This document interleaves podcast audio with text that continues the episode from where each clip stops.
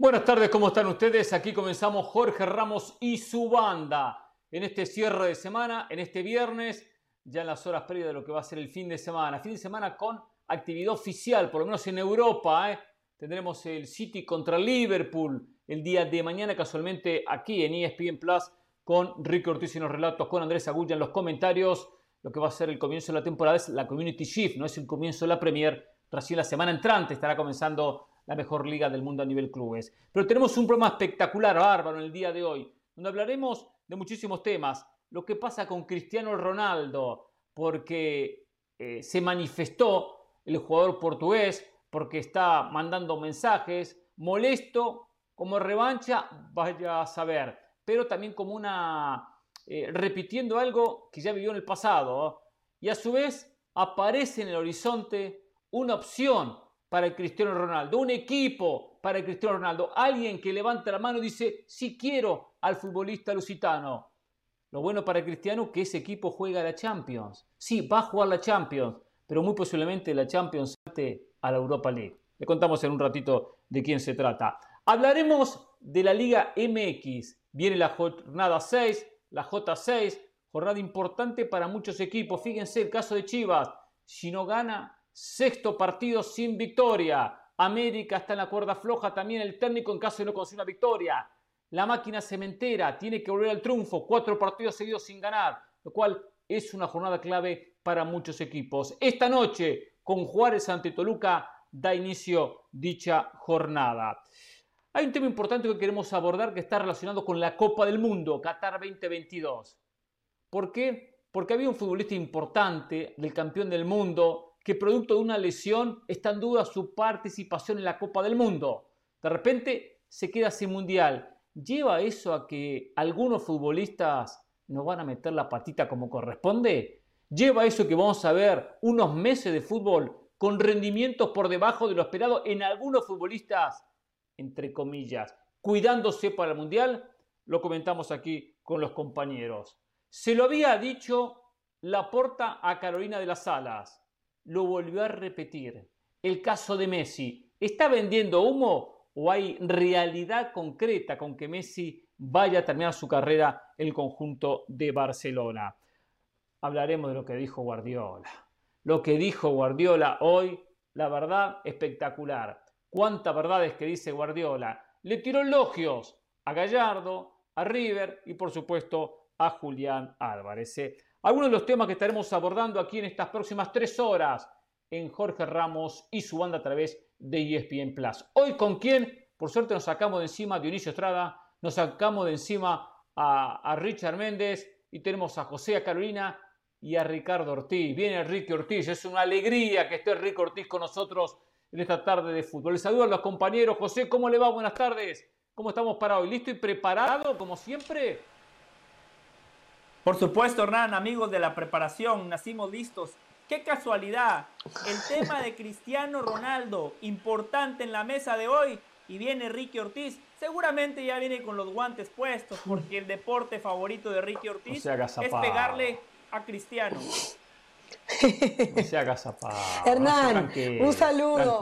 Un saludo, feliz viernes. Comencemos con alegría. Gracias, Carol, igualmente, exactamente. El partido de Liverpool frente al Manchester City que nos va a traer Ricky. A ver, con Mariachi recibieron en Rotterdam a Santi Jiménez. Vamos a ver si este Jiménez sí se mete en la lista del Tata Martino. Y el otro Jorge Sánchez, hablábamos muy bien del partido que había presentado el América ante el Real Madrid y destacábamos la presencia de este lateral derecho, pues fuentes le dijeron a ESPN que está cerca del Ajax. Así que atención porque otro equipo grande del fútbol mexicano se podría quedar sin un jugador importantísimo prácticamente cuando ya lo decías tú, ¿no? Llegamos a la jornada 6. De acuerdo, completando el primer tercio del campeonato, y siguen los futbolistas saliendo de los equipos, ponemos algunos casos, perdiendo jugadores. Buena, buena noticia para la Jun. Uno piensa que la Jun va a terminar ocupando ese lugar. Pero buena posibilidad para Jorge Sánchez. También, ojo, peligroso, ¿eh? porque es previo al Mundial. Habrá que ver si después juega, si tiene continuidad, pensando por supuesto en lo más importante que va a ser la Copa del Mundo. Ricky, hace tiempo que no compartimos programa, producto de mis vacaciones, de tus ausencias, de tus vacaciones, de diferentes motivos. Pero qué lindo hoy poder tenerte con nosotros y mucho más en la previa de un partidazo que mañana va a relatar para todo el país Ricky Ortiz con Andrés Agulla, Liverpool contra el Manchester City. Mucha expectativa para este partido. Los dos grandes de Inglaterra, por lo menos en los últimos años. Sí, gracias Hernán, un placer estar con, vos otra vez. Eh, sí, hacía mucho tiempo que no, no, no estábamos en el programa, pero bueno, hoy es viernes, a disfrutar. Fuerte abrazo a Caro y a José también. Y yo no pude felicitarla a Caro al aire eh, del gran trabajo que hizo con la porta. Caro, felicitaciones. Gracias. Que se tradujo a todos los idiomas del mundo. Eh, espero que José haya aprendido, que lo llevaste y lo tenías ahí al lado, de cómo se las cosas. Me parece muy bien, José, que hayas tomado nota. Pero en serio, Caro, felicitaciones, qué bueno. Este, y nada, a seguir para adelante. Eh, lo de José, que yo, eh, para mí, lo que más quiero en la vida es darle a Cristiano, no. No, José Cristiano se da solo. Si no me necesita a mí, con lo que ha hecho últimamente. Mm. A Cristiano déjalo, déjalo, que se da. Así que no, no te la agarré conmigo eh, como Cristiano Lover que, que, no le está saliendo una. No es problema mío, José, ¿eh? ya lo vamos a hablar. Ya lo vamos a hablar. Y es verdad, últimamente se está dando solo, ¿eh? Se está dando solo Cristiano Ronaldo. ¿eh? Vamos a mostrar lo que publicó en las últimas horas y también eh, trae una comparación con lo que hizo hace un tiempo atrás. ¿eh? A veces se equivoca, ¿eh? un poco impulsivo, un poco caliente por las circunstancias. Se equivoca como se equivocó en los últimos tiempos. Cristiano Ronaldo en este día de darle la, la espalda al equipo del Manchester United. Tenemos pausa aquí en Jorge Ramos y su banda. Al regreso nos metemos de lleno. Quiero hablar de la Liga MX, de la jornada 6 y especialmente de la necesidad de triunfo para tres equipos. Si no, se encienden las alarmas. Volvemos.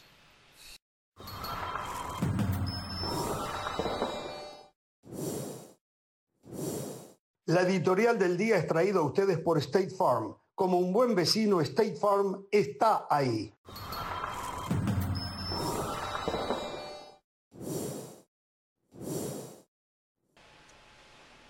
Y esta noche, decía, con el partido Juárez ante el conjunto de Toluca, da inicio esta fecha 6 de la Liga MX. Una fecha 6 muy particular. Muy particular porque estamos cumpliendo ya el primer tercio del campeonato. Tercio sería 6 de 18 y son 17 fechas, lo cual vamos a superar el pequeño porcentaje del primer tercio. Y encontramos que hay tres equipos en una situación incómoda. Tres equipos en la cuerda floja. Tres equipos que hasta ahora no han dejado la sensación que todos esperábamos. Uno Chivas, que Chivas no ha ganado en el campeonato, lleva eh, empates consecutivos y una derrota, cuatro empates y una derrota en cinco encuentros. Juega como local ante Pachuca, un rival duro, bravo, siempre difícil, independientemente que el equipo de Guillermo Almada no ha conseguido el nivel que se esperaba, no deja de ser un equipo siempre complicado y siempre difícil, el subcampeón del último torneo. Y Chivas tiene que ganar, si no estaríamos ya llegando a las seis, a la fecha 6, o sea, seis partidos consecutivos sin triunfo. Es comenzar a encender las alarmas, a empezar a poner la cuenta regresiva para Ricardo Cadena. Por otro lado, la máquina cementera, un Cruz Azul que había debutado con triunfo ante Tigres y en los últimos partidos el equipo se cayó. Cuatro encuentros sin victoria, dos empates, dos derrotas, juega contra Necaxa como local, tendría que ganar el partido, tiene obligación de ganar el partido. El equipo de Jimmy Lozano viene con buen campeonato y no es un, un rival fácil ni cómodo, pero para que Diego Aguirre transite en paz, en armonía, es fundamental sumar tres puntos, volver a la senda de la victoria, si no, también comenzarán a sonar las alarmas en el conjunto de la máquina cementera. Y el último es el América, este América que tuvo entre giras y partidos de liga mucha confusión, poca preparación y algunos partidos como el que jugó frente a Tijuana en el último partido de la América en liga, que podemos que no jugó en la fecha pasada, pésimo, pésimo partido. Podrá haberle empatado al Real Madrid 2 a 2, podrá haber dejado buena sensación contra el City y contra el Manchester, contra el, Chelsea. Pero acá si no le gana a León, si pierde un pata con León, diremos lo mismo. Diremos que América tiene cinco partidos jugados con un solo triunfo. Con un solo triunfo. Hoy está fuera de repechaje. Y si no gana, va a seguir fuera de repechaje. Y comenzarán las alarmas el conjunto de Coapa. Por eso digo, es una fecha 6 con mucho morbo, especialmente relacionado con estos tres equipos que tiene que estar de la mitad hacia arriba. Y hoy los tres están de la mitad hacia abajo. Si no mejoran con resultados, con victorias, acá en México no se analiza rendimientos, desempeño, funcionamiento. Acá se analizan resultados. Si no aparecen los resultados, ojo, eh, la semana que viene aparecerá el sacatérnico, eh, sin lugar a dudas. A mí, a mí me parece que, usted se equivoca, Hernán Pereira. Eh, los tres partidos son de mucho morbo, sí, pero se equivoca porque pone a los tres equipos en una misma bolsa. Claro, usted se equivoca, Pereira. Lo, veo a los ojos, no tengo ningún problema en decírselo. Usted se equivoca porque no podemos poner a los tres equipos en la misma bolsa. Mire, si el América pierde, se encienden las alarmas, pero vio, es como la alarma de su casa, que usted va y la arregla manualmente y se soluciona el problema. Hay algo en la vida que se llama crédito. Si Cruz Azul pierde, se encienden las alarmas y quizá usted no lo puede eh, eh, arreglar manualmente, pero llama a la compañía de las alarmas. Van y le arreglan el problema. Si Chivas pierde, hay que llamar al departamento de bomberos porque ahí estaríamos hablando de una casa en llamas, donde no nada más hay humo, habría fuego en la casa del rebaño sagrado. Además, usted se equivoca poniendo a todos en la misma bolsa cuando el contexto importa. Fíjese el calendario de Cruz Azul. Cruz Azul ya jugó contra Tigres, un equipo al cual todos lo ponemos como un candidato y contendiente al título. Jugó contra Pachuca, semifinalista del torneo anterior jugó contra el campeón del fútbol mexicano. Los dirigentes no analizan calendario, ¿eh? Los dirigentes miran el resultado. pero Van a decir cinco partidos sin victoria si no gana. Pero yo sí. Y después jugó contra el Puebla del Arcamón, a quien todos decimos que es el mejor entrenador de la Liga MX. El América. El América arranca el torneo jugando contra el bicampeón del fútbol mexicano. Después se enfrenta a Rayados, el mejor plantel de la Liga MX. Le gana al Toluca de Nacho Ambriz, que es uno de los equipos sensación del torneo. Pierde contra Cholos, pero el América tiene un partido pendiente. Chivas, Hernán Pereira. Chivas, fíjese el calendario de Chivas. y se ríe. ¿Por qué se burla? Porque esa, esa, y se ríe. Esa, esa risa burlona. de su parte. Pero Ricky me entiende. Y eso, y eso que déjelo, déjelo que termine, a José. Tiene razón, José. He contado las, las impresiones de José del Valle cuando veía los resultados en el último partido de Chivas. Cuando le marcaron el minuto 45. No voy a dar más detalles porque no, está, no tenía una cámara enfrente, pero yo le decía, José, por favor, disimula. Mire, Hernán, Caro, Ricky, más allá de mi risa sarcástica, me voy a poner serio si quieren. De igual manera, el contenido es el mismo. En casa contra Juárez, en casa contra San Luis y en casa contra León. De cinco partidos, Chivas ya jugó tres en casa y no pudo ganar. Después tuvo que jugar contra Santos, que no es el Santos de Caixinha, no es el Santos protagonista, es un Santos medianamente competitivo y no le pudo ganar a Querétaro, el peor equipo del torneo, que juega en casa sin su afición, eh, con un estadio totalmente vacío. Entonces, Hernán, no podemos poner a los tres en una misma bolsa. Lo de Chivas se cuece aparte. Si Chivas no gana, a Ricardo Cadena seguramente lo van a echar. Y ojo, Chivas no se tiene que preocupar en no perder. Chivas se tiene que preocupar en no salir goleado. Enfrente está el Pachuca del señor Almada, que ataca, que propone, que te asfixia, que te presiona en todos los sectores de la cancha. Un equipo bien armado, un equipo que tiene un técnico que sí sabe. Puede ser un resultado alarmante, puede ser un resultado sacatécnicos. Por eso, eso es lo que usted quisiera. No ¿eh? pongamos a los tres equipos Eso es lo que usted quisiera. Eso es lo que usted quisiera, resultado alarmante. Quiero escuchar a Carolina y a Enrique, pero solo le voy a decir, Chivas contra Santos mereció la victoria. Chivas contra León mereció la victoria, erró un penal, eh, metió un golazo Alexis Vega que después se lo anularon. Chivas contra Querétaro iba ganando faltando minutos para el final. O sea, eso no lo ve. Y viene aquí a pronosticar una goleada de Pachuca en contra de Chivas. No, no, no, no. No, no exprese deseos, exprese análisis del Valle, análisis, no deseos suyos. No, no, ahí no hay, ahí no hay análisis, ahí hay deseos nada más. Claro, Ricky, te escucho. A ver, uno entiende, uno entiende que las sensaciones que ha dejado el América son mucho mejor y, y lo voy a extender ahorita un poco en eso. Pero ¿cómo no vamos a poder poner en la misma bolsa José, Ricky, sobre todo José, que es el que lo acaba de decir, es cuando tienen la misma cantidad de puntos. Es verdad que tiene un partido menos, pero son dos equipos que tienen la misma cantidad de puntos, cuatro puntos y cuatro puntos. Es más, te digo más, en la tabla de posiciones, hoy viernes, eh, podemos ver que está Chivas de 14 y América de 15, a menos que a mí me esté diciendo otra cosa mi tabla de posiciones y no, seamos, y no tengamos exactamente la misma. Ahora bien, el América sí tiene algo a favor. El América en esos 30 minutos que estuvo ante el Real Madrid le mostraron a algunos jugadores a Ortiz lo que puede llegar a ser el América. Esos 30 minutos que jugó ante el Real Madrid no fue como muchos quieren hacerlo pensar, ah, porque el Real Madrid eh, jugó a medio gas o porque el Real... No, Ortiz planteó un muy buen partido, hubo jugadores que dieron el máximo, en el caso de Aquino, que se le vio muy bien, en el caso de Mauricio Reyes, el lateral izquierdo que nos sorprendió, en el caso de Jorge Sánchez, que se tiró un partidazo por el lado derecho, la Jun, que lo cambiaron de perfil y fue capaz de hacer el trabajo. Entonces yo creo que a partir de ahí, y viendo ese partido y no el de Tijuana, que fue el peor en toda la época del Tan Ortiz, incluyendo la temporada pasada, yo creo que a partir de esos 30 minutos, el América nos ha dejado clara lo que es capaz de hacer.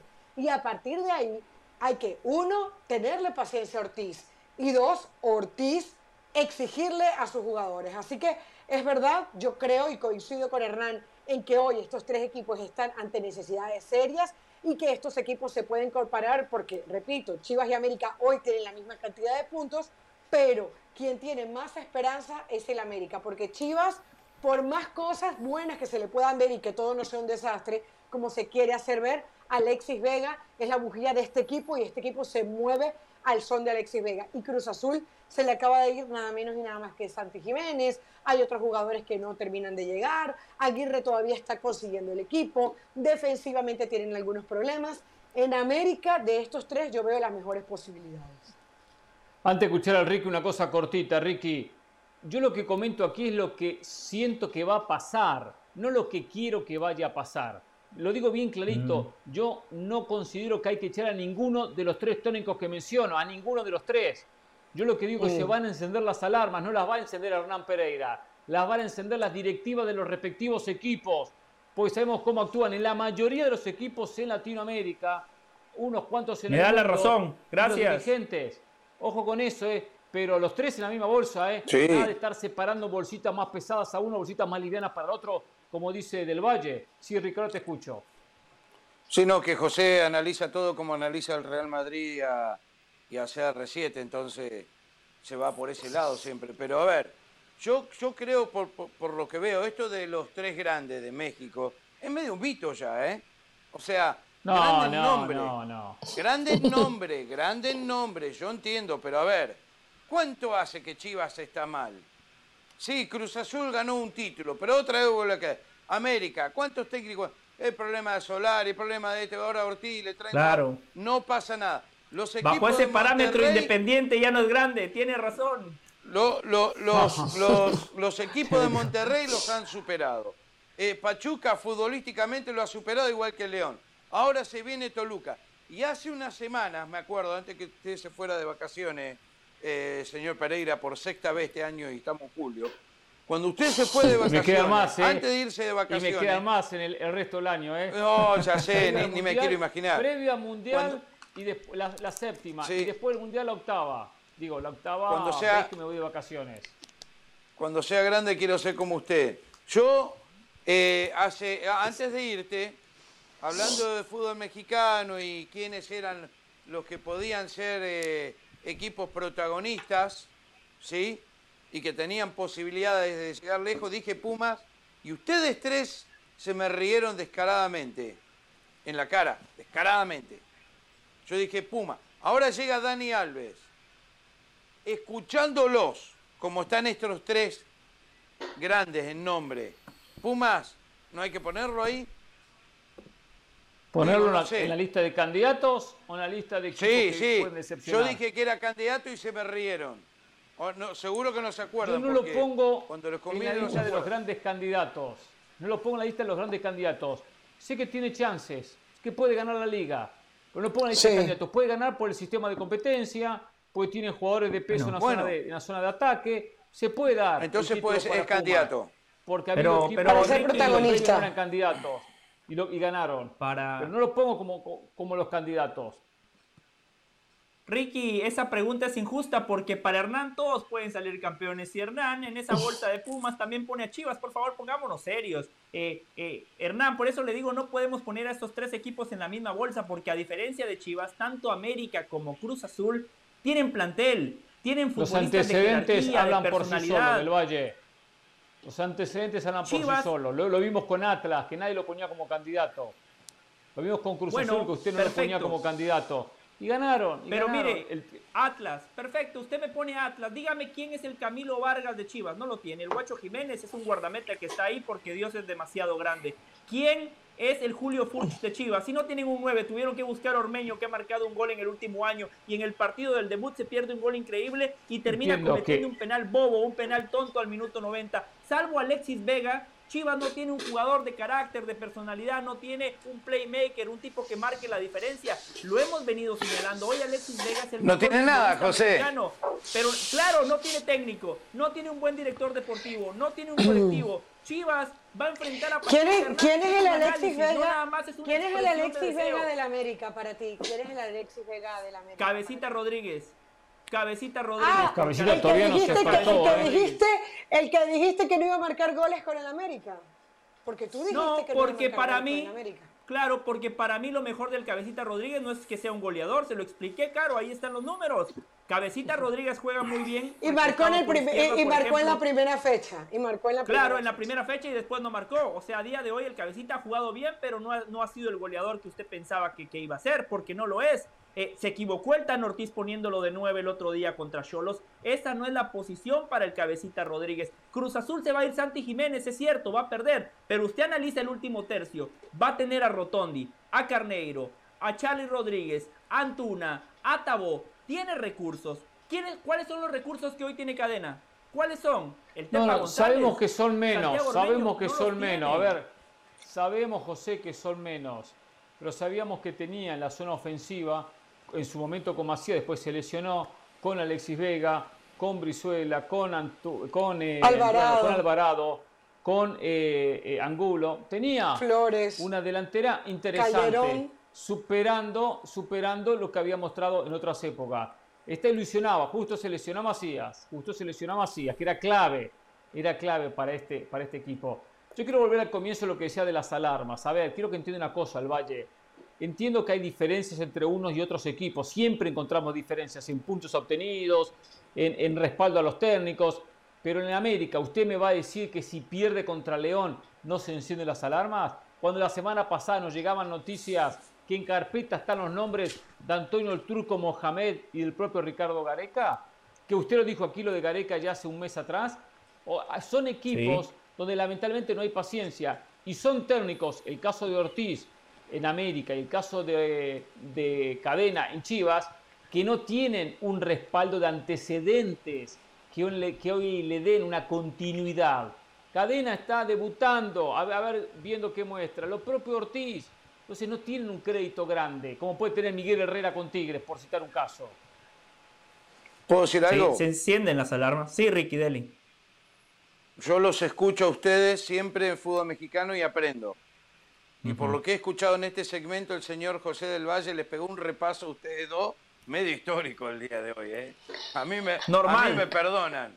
Ningún repaso me perdonan. Yo, Ningún repaso. ¿En qué parte? ¿Pero qué parte? Con José. Ya, la gente está acostumbrada, Ricky. Les dio. No sé qué pasa. Todo lo que dijo José lo pasó por arriba. Sí. ¿Qué dijo José? No dijo nada José. Esa es mi opinión. de Chiva. Viene a disfrutar. Estoy convencido estoy convencido, Hernán, Carolina, que si Ricky no estuviera en este programa dando cátedra a mi lado, ya se habría suscrito a oh. ESPN Plus para escuchar mis comentarios. Flores por aquí. Vamos Estaría mandando tweets. Vamos a ver si Estaría mandando tweets. Carolina, eh. Cristiano Ronaldo. Vamos a ver Quiero escuchar a Carolina, la única que sabe en la mesa. No, ahí es indefendible. La única que sabe en la mesa, Carolina. Ahí se tiran flores, y flores también, exacto. No, no, no, la vergüenza es lo de ustedes. Usted es una vergüenza. Lo del Valle y lo de Ricky Ortiz. ¿eh? Pero bueno, señor, vamos a la pausa. ¿eh? Ya volvemos aquí en Jorge Ramos y su banda con mucho más.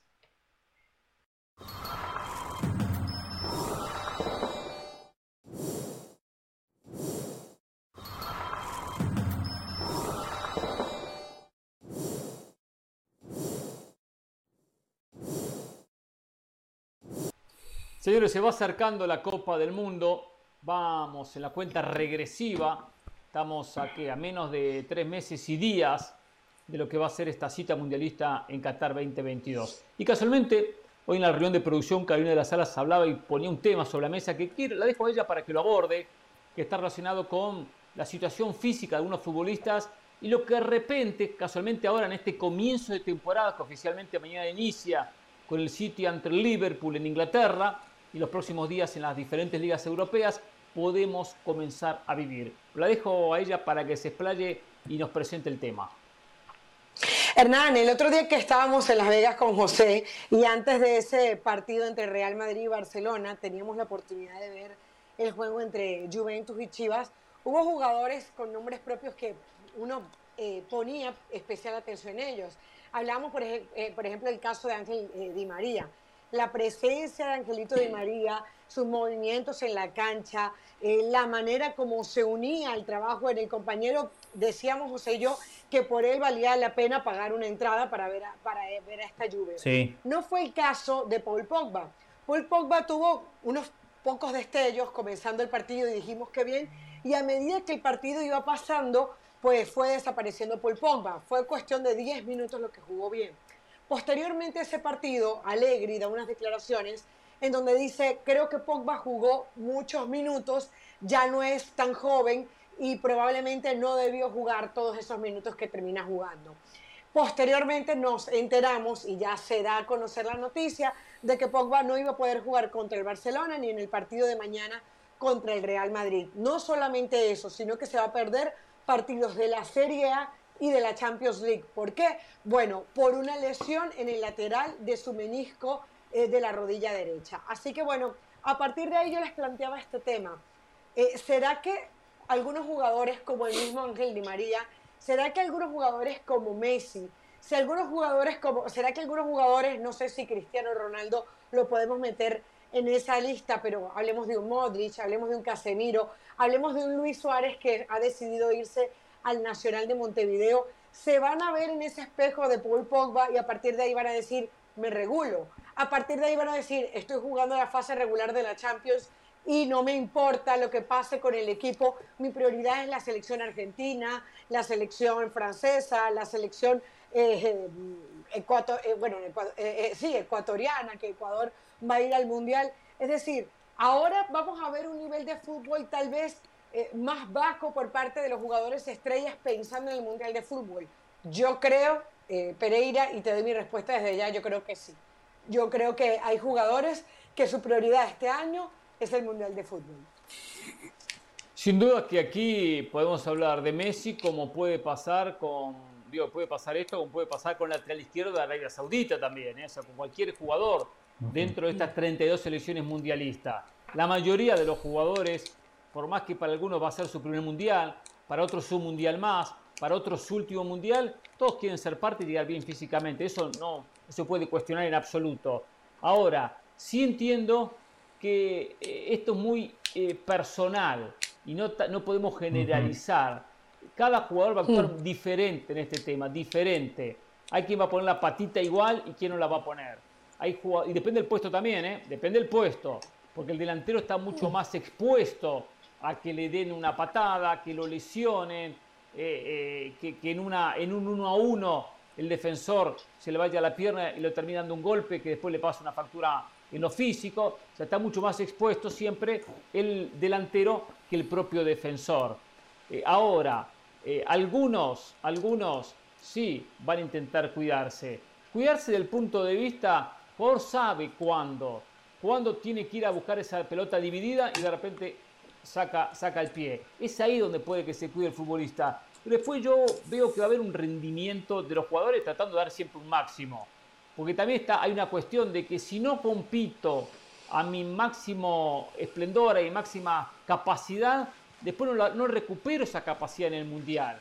Tengo que estar jugando muy bien para el Mundial jugar muy bien. Si voy a media máquina, porque entreno a media máquina, juego a media máquina, en el Mundial no recupero en dos partidos, tres partidos, cinco partidos o siete ese, ese nivel. Es muy parejo porque es una continuidad del Mundial de lo que va a ser la actividad con los clubes. Por eso que eh, no es tampoco acertado, ah, juego poco y me cuido, me cuido, me cuido. Y después, ¿cómo recupero ese ritmo? Porque es un timing, un ritmo que el futbolista eh, recibe gracias a la competencia. Es un mundial atípico en cuanto a la fecha que se disputa. Nunca vimos algo así, siempre totalmente diferente. Pero eh, hay que tomar en cuenta también esto, que en todas las ligas y en la, y en la, en la mayoría de las ligas, perdón, la mayoría de las ligas, y especialmente en la Champions que marca tanto, porque hay tantos futbolistas de Champions que van al Mundial, es el arranque. El arranque de las ligas y el arranque de la Champions. En la ronda de grupos de la Champions, muy raro que haya sorpresas. Es muy raro que haya sorpresas en la ronda de grupos de la Champions. Siempre clasifican los que tienen que clasificar. Y los partidos importantes, octavos, cuartos, semifinal, se juegan después del Mundial. Entonces la ronda de grupos va a ser un trámite para la mayoría. Entonces tampoco hay que, hay que matarse o hay que ir con toda esa pelota dividida. Desde ahí creo que, no vamos a, a, ver algo muy marcado. Mientras mi equipo va ganando, la llevo tranquilo. No tengo que dar el máximo, lo doy, pero no son partidos exigentes, no va a haber finales. Y las ligas están comenzando. Por lo tanto, no lo veo con grave problema, pero sí entiendo que hay jugadores que al momento de poner la pierna le van a meter el freno. Eh, salvo, salvo el Barça, tiene razón Hernán, ¿no? Generalmente no hay sorpresas en la fase de grupos de la Champions, salvo el Barça. Volviendo al tema muy bueno que pero propone Carolina de Salas. Pero eso fue el último año, viene a burlarse usted del Barça, que eliminó la ronda de grupos, un Barça que era impresentable del plantel. Pero, pero es, comúnmente nunca pasó con el Barça, solo lo vimos el año pasado.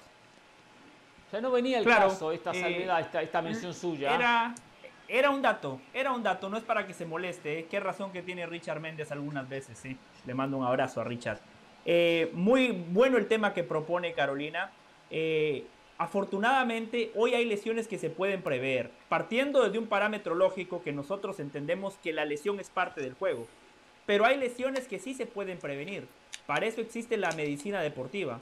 Hoy, los equipos de élite tienen un departamento que se encarga justamente de eso, que le miden las cargas de trabajo a los futbolistas. Por ejemplo, Hernán Pereira viene conduciendo la banda, hace es así, punto. Mañana le toca comentar Liga MX. ¿Sabe qué, Hernán Pereira? El domingo mejor descanse, porque lo queremos entero para la banda. Lo mismo pasa con los futbolistas.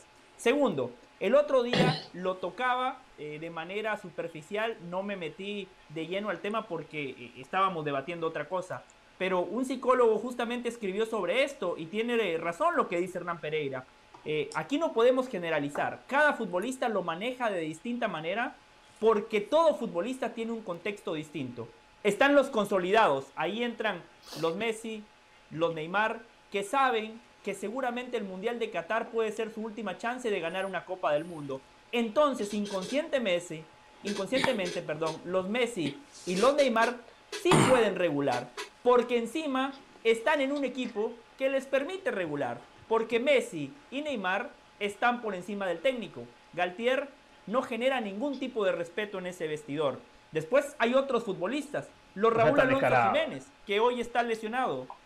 Hoy Raúl Alonso Jiménez está lesionado. Él no puede regular si lleva un año jugando mal. Raúl Alonso Jiménez tiene que competir no nada más en los partidos, en los entrenamientos para llegar de buena manera a la Copa del Mundo.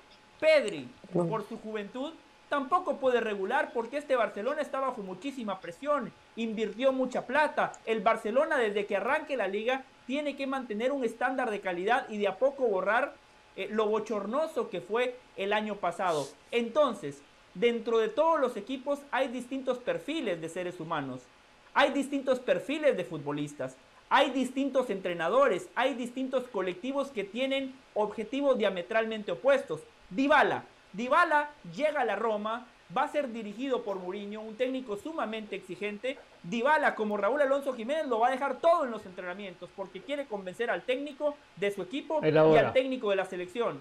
Christian Pulisic, no tiene un lugar asegurado en el Chelsea y cuando juega con la selección, la verdad, normalito, ¿eh? Últimamente Pulisic en la selección no ha marcado la diferencia. Tampoco puede regular, entonces es un tema sumamente lindo, sumamente complejo, donde no hay una verdad absoluta. Y para sumar a lo que decía Caro, en ese partido contra la Juve vimos dos realidades distintas. Y lo hablábamos con Caro. Gran trabajo, Caro, que hicimos ¿eh? en esa gira. Eh, Di María salió a comerse a todos. Impresionante ese primer tiempo de Di María contra las Chivas, recostado por derecha. corría, retrocedía, ayudaba a Cuadrado en la recuperación de la pelota, en transiciones era rapidísimo, aparecía por todas partes, haciendo diagonales. Qué bueno que el árbitro no lo lesionó, ¿eh? porque ahí sí hubo riesgo de lesión. Lo del árbitro ah, le dio un golpe a Di María increíble. Y en ese mismo partido estaba Paul Pogba que caminaba a la cancha. No es que Di María quiera más a la selección de su país que Pogba, son maneras de procesar una misma situación de manera distinta. Por eso es un tema sumamente complejo donde, reitero, no hay una verdad absoluta. Ricky. Te dejo a Ricky. Sí, el problema de, ir último siempre, como me preguntan a mí, ustedes ya dijeron todo lo que había que decir. Me queda poco para, para aportar. El problema, siempre me preguntan último, siempre, siempre cuarto, pero no importa, voy a agregar algunas cositas. Próximo eh, tema, perdón, le prometo. Próximo tema va a ser Cristiano Ronaldo y usted va a ser el primero. Usted va a ser el bueno, primero. Gracias, y yo voy a ser el último. Por fin. Y va a ser el último por en fin. opinar. Gracias. Porque José usted después va a ser para el primero. Yo, eh, el, tema, el tema para el Mundial es el siguiente. No, no pongamos a Pogba en esta ecuación. Pogba es el jugador más sobrevalorado de los últimos 20 años, punto. ¿Sí? Así se cuida, ¿no? Ahora lamentablemente lo que le pasó, uno, pero no pongamos y uno de los más mercenarios. No inventan el agua tibia, no inventan el agua tibia diciendo que Pogba camina y no juega a la expectativa.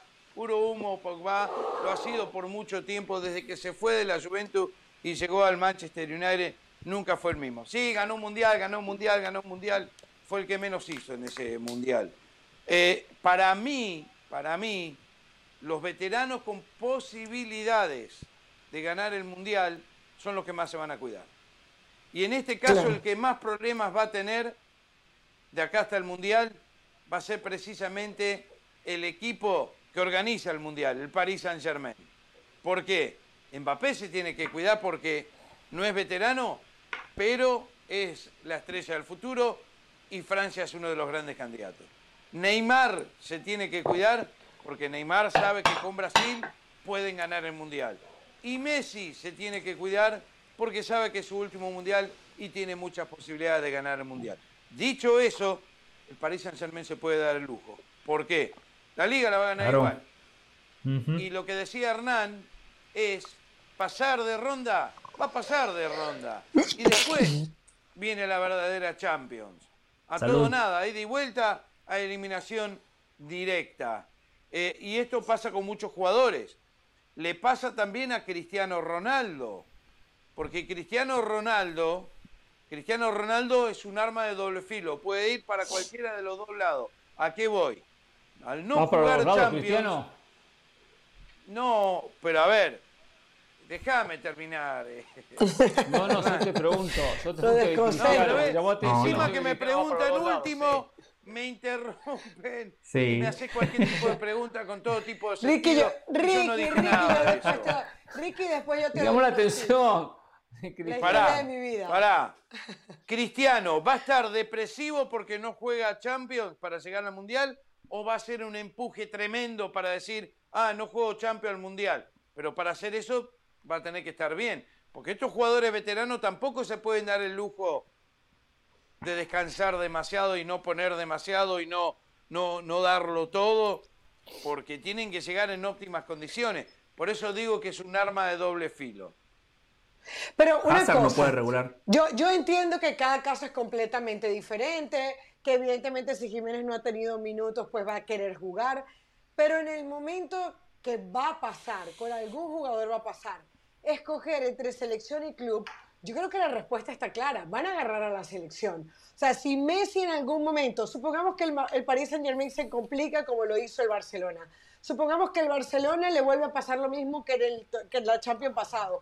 Recordemos lo que le pasó al Real Madrid. Real Madrid no comenzó bien la Champions, si no estoy mal, José, tú me corregirás si no es así, cuando tuvo eh, problemas con el Shakhtar, etcétera. Eh, eh, Perdió con el Sheriff, ¿no? Con el Sheriff. Ah, perdió con, el, sheriff en la fase de grupos. Fue con el Sheriff, correcto.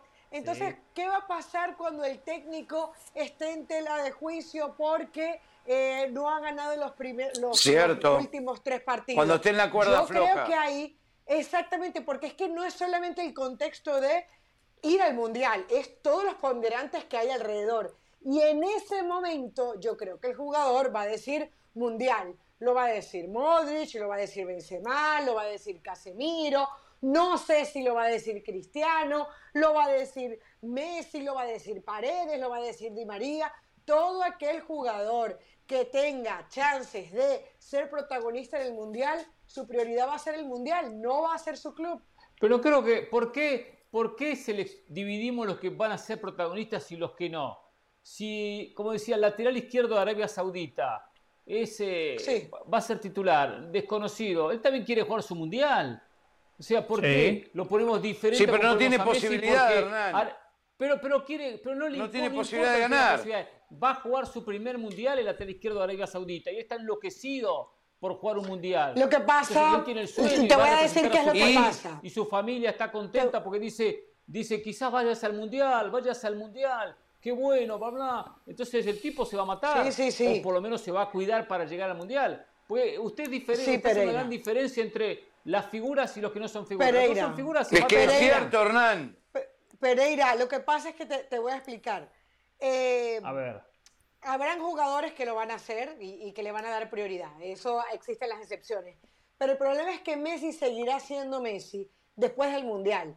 Pero estos jugadores saben que el día de mañana, si le dicen no a, su técnico, mañana lo sientan y nadie va a levantar la voz por ellos porque no se llama Messi, porque no se llama Cristiano Ronaldo, porque no se llama Benzema. Cuando tú no, yo, yo no hablo de eso, yo hablo de hecho de cuidarse.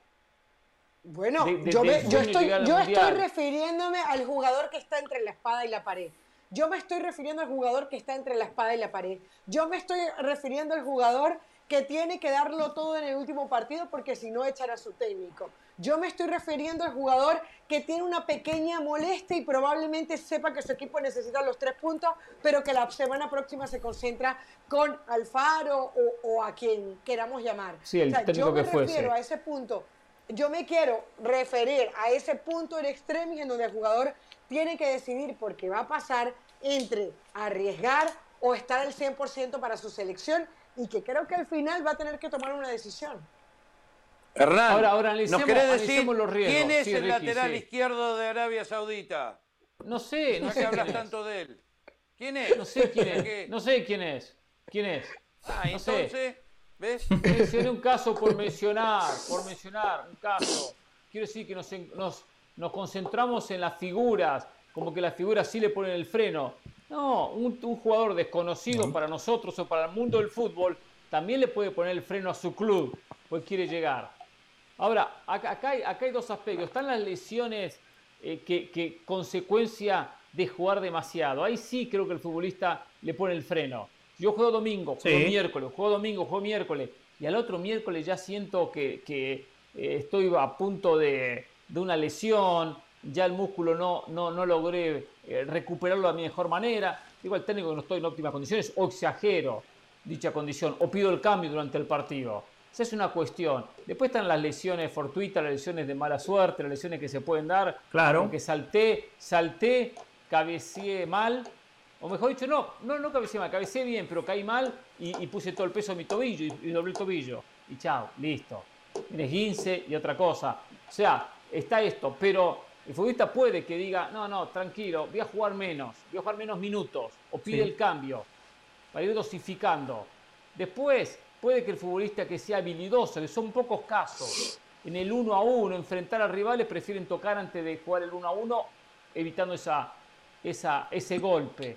Pero también son contados los jugadores que, los, Neymar, que pueden encarar a un jugador en el uno a uno, y, y eso lleva a veces a una patada. Está bien, toco la pelota, toco para el compañero tampoco eso es debilitar al equipo o jugar a menos, tocar por el compañero y no encarar. Ya te digo, ¿eh? Hay técnicos, que le gusta solo tocar la pelota y no, y no estar encarando. Después de ya te digo, todos, todos, todos los jugadores élite van a jugar de punta de pie con guante blanco de acá hasta fin de año. Todos. De acuerdo. Pero, sí, pero, pero, segurísimo, ¿eh? No esperen nada los primeros, el primer eh, semestre, la primera parte del campeonato. Nada. Eso, eso en el papel, en el papel yo estoy de acuerdo con Ricky, pero después no nos olvidemos de algo, ¿eh? La pelota empieza a rodar y el futbolista es competitivo. Cuando, cuando el partido se pone caliente, es cierto, quiere ganar. Es cierto. Eh, eh, el futbolista vive para eso y a ningún jugador le gusta perder. Eh, más allá, los Messi, los Neymar ya tendrán un lugar asegurado en la historia, pero si hay un equipo que les está pintando la cara, sale a relucir el orgullo, el carácter, la jerarquía, la personalidad de todos los futbolistas. Entonces me parece que ese factor tampoco lo tenemos que olvidar. Yo sí espero un gran semestre de Cuadrado, de James, de Luis Díaz, porque no tienen la distracción del Mundial de Qatar. Espero que, no, razón. que marquen la diferencia en los distintos equipos donde van a jugar. Aunque, aunque suene burla, tienes toda la razón. Cuadrado el otro día, ¿eh? Perdón, perdón, Cuadrado, ¿qué partidazo jugó el otro día en esa nueva posición con la Juve, eh? ¿El de, el de lateral derecho o el de extremo? Cuadrado, cuando jugó extremo por la izquierda. Ah, eh, Hernán, ah, contra el Barça. Sí, sí, sí. Sí, eh, José. No, no se olviden de ese pues, aspecto que les tengo una pausa. Sí. La, medicina deportiva, la medicina deportiva. Antes no se contaban con los recursos que hoy se cuentan. Lo que usted decía, Hernán, eh, esa carga de partidos, muchas veces el jugador ni siquiera tiene que tomar esa decisión. Es el departamento médico que le dice al técnico, hoy Ricky Ortiz está para jugar 30 minutos, no más. Hoy Carolina está para jugar 55. A Hernán, si querés, lo puedes dejar hasta el 65, pero no más. Son decisiones que ya se han Yo juego los 90, José. A mí no me saca nadie, yo juego los 90. sí, pero hay que rendir los 90. ¿eh? Una cosa es jugar los 90 y estar de área a área corriendo, y otra cosa jugar los 90 estar parado, ¿eh? como Ricky Ortiz. ¿eh? Jugar los 90 no está parado, ¿eh? no corre la cancha. A mí no me saca nadie. de la pelota tenemos que recuperar el resto. No voy. Vamos a la pausa. No más. Vamos a la pausa en Jorge Ramos y su banda. Ya volvemos a ver si arranca y si, si aguanta los 90 minutos Ricky Ortiz de este partido que recién inicia. Al regreso, eh, después de la pausa, hay que hablar de Cristiano Ronaldo. Eh, y voy a dejar a Rick Ortiz para que encabece dicho tema. Damos la, información y qué lo opine al respecto. Pausa y volvemos aquí en Jorge Ramos y su banda.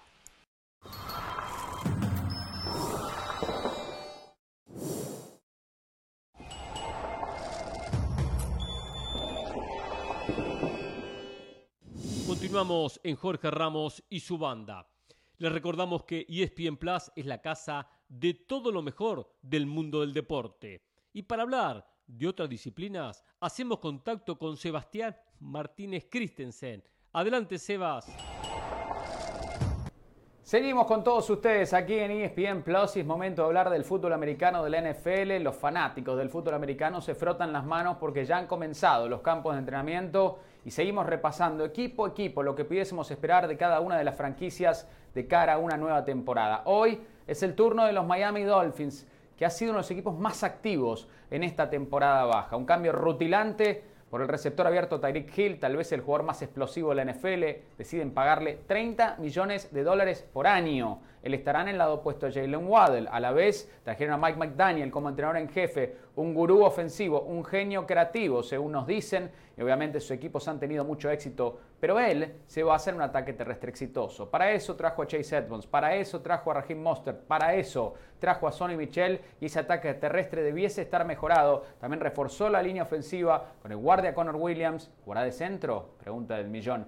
Y el tackle Terron Armstead, uno de los mejores tackles ofensivos, cuando se mantiene saludable, de toda la NFL. En otras palabras, Miami hace muchísimo tiempo que no es un equipo al menos entretenido y esta ofensiva promete ser explosiva. Todos los ojos están puestos en su quarterback, Tua Tagovailoa, que después de sufrir esa lesión devastadora de cadera, no tener un campo de entrenamiento, no lució del todo bien en su primera temporada con Brian Flores, que no necesariamente le dio un espaldarazo de confianza con su manejo cuando compartía la sala de mariscales con Ryan Fitzpatrick y tuvo altos y bajos en la siguiente temporada Tua Tagovailoa. Él dice que ahora está en su mejor forma física de su carrera, que finalmente se está empezando a volver a sentir como era él mismo antes de la lesión y ahora lo que tiene es un repertorio, un arsenal a su alrededor. Si los Dolphins no producen la ofensiva, tal vez Miami la próxima temporada tendrían dos selecciones de primera ronda, decida dar vuelta a la página. Este es el año en el cual Tua Tagovailoa se hace o esencialmente firma tal vez su carta de salida del conjunto de los Dolphins. Habrá que ver también si la defensiva puede mantener el nivel mostrado en las últimas temporadas con Brian Flores. Llega Melvin Ingram, pero más allá de él, no muchas más adiciones para una unidad que rindió bien, que tiene una gran secundaria, pero que espera la evolución de jóvenes. Yo creo que Jevon Hall en el profundo, por cierto, va a ser una verdadera estrella. Ya tengo circulado en el calendario el día 12 de agosto, es el comienzo de la liga. Y la liga ustedes la podrán disfrutar por las distintas plataformas de ESPN, ya lo saben, 12 de agosto vuelve la liga por ESPN. Ahora regresamos con ustedes a Jorge Ramos y su banda.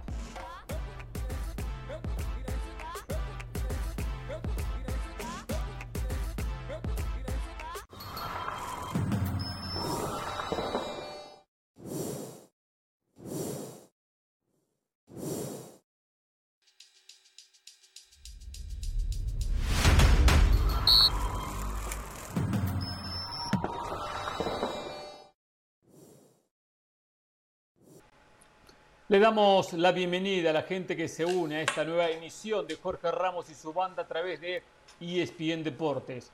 Hace una hora que ya comenzamos en ESPN Plus, donde tocamos eh, muchos temas, entre ellos la necesidad de América, de Chivas, de Cruz Azul de conseguir victorias este fin de semana después de este comienzo de campeonato, donde hablamos también de la Copa del Mundo Qatar 2022 relacionada con los futbolistas por lo que pasó con Paul Pogba, con su lesión, con las dudas que reinan en cuanto a la posibilidad que juegue o no la Copa del Mundo y los futbolistas que quizás comiencen a cuidarse y a no jugar en un 100% o a no poner la patita como ves hay que ponerla sabiendo que se viene la cita mundialista. Y un tema que junto con José, con Carolina y con Rico Ortiz quería abordar es el tema Cristiano Ronaldo.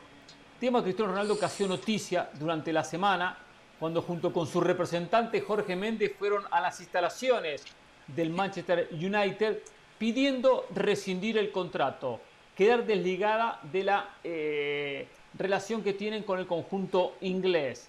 Algo que no ha habido una respuesta contundente de un Manchester que no quiere dejarlo libre para que firme con el Chelsea. De repente con algún equipo eh, que no esté jugando la Premier, que no vaya a jugar la próxima edición de la Premier. Claro, Cristiano quiere jugar Champions. Se especuló con muchos nombres, se especuló con el PSG, muy pocas chances, por supuesto, prácticamente eran remotas que llegara. Se especuló un poquito más con el Bayern Múnich, se especuló con el Atlético Madrid. Casualmente hoy Enrique Cerezo en la conferencia de prensa cuando presentaron a Nahuel Molina, su nuevo lateral por derecha, dijo, esta es la última incorporación que hacemos en este mercado. Escuchen bien, la última incorporación que hacemos a los periodistas para que se dejen de especular con la posibilidad que llegue Cristiano Ronaldo. Algo que ya el aficionado, el hincha de Atlético Madrid se manifestó al respecto y lo comentamos durante la semana con, algunos con unas pancartas, con algunos carteles en contra que Cristiano llegue al conjunto del Atlético Madrid. Hoy nos cuentan que se incrementan las posibilidades para que juegue en el Sporting de Lisboa.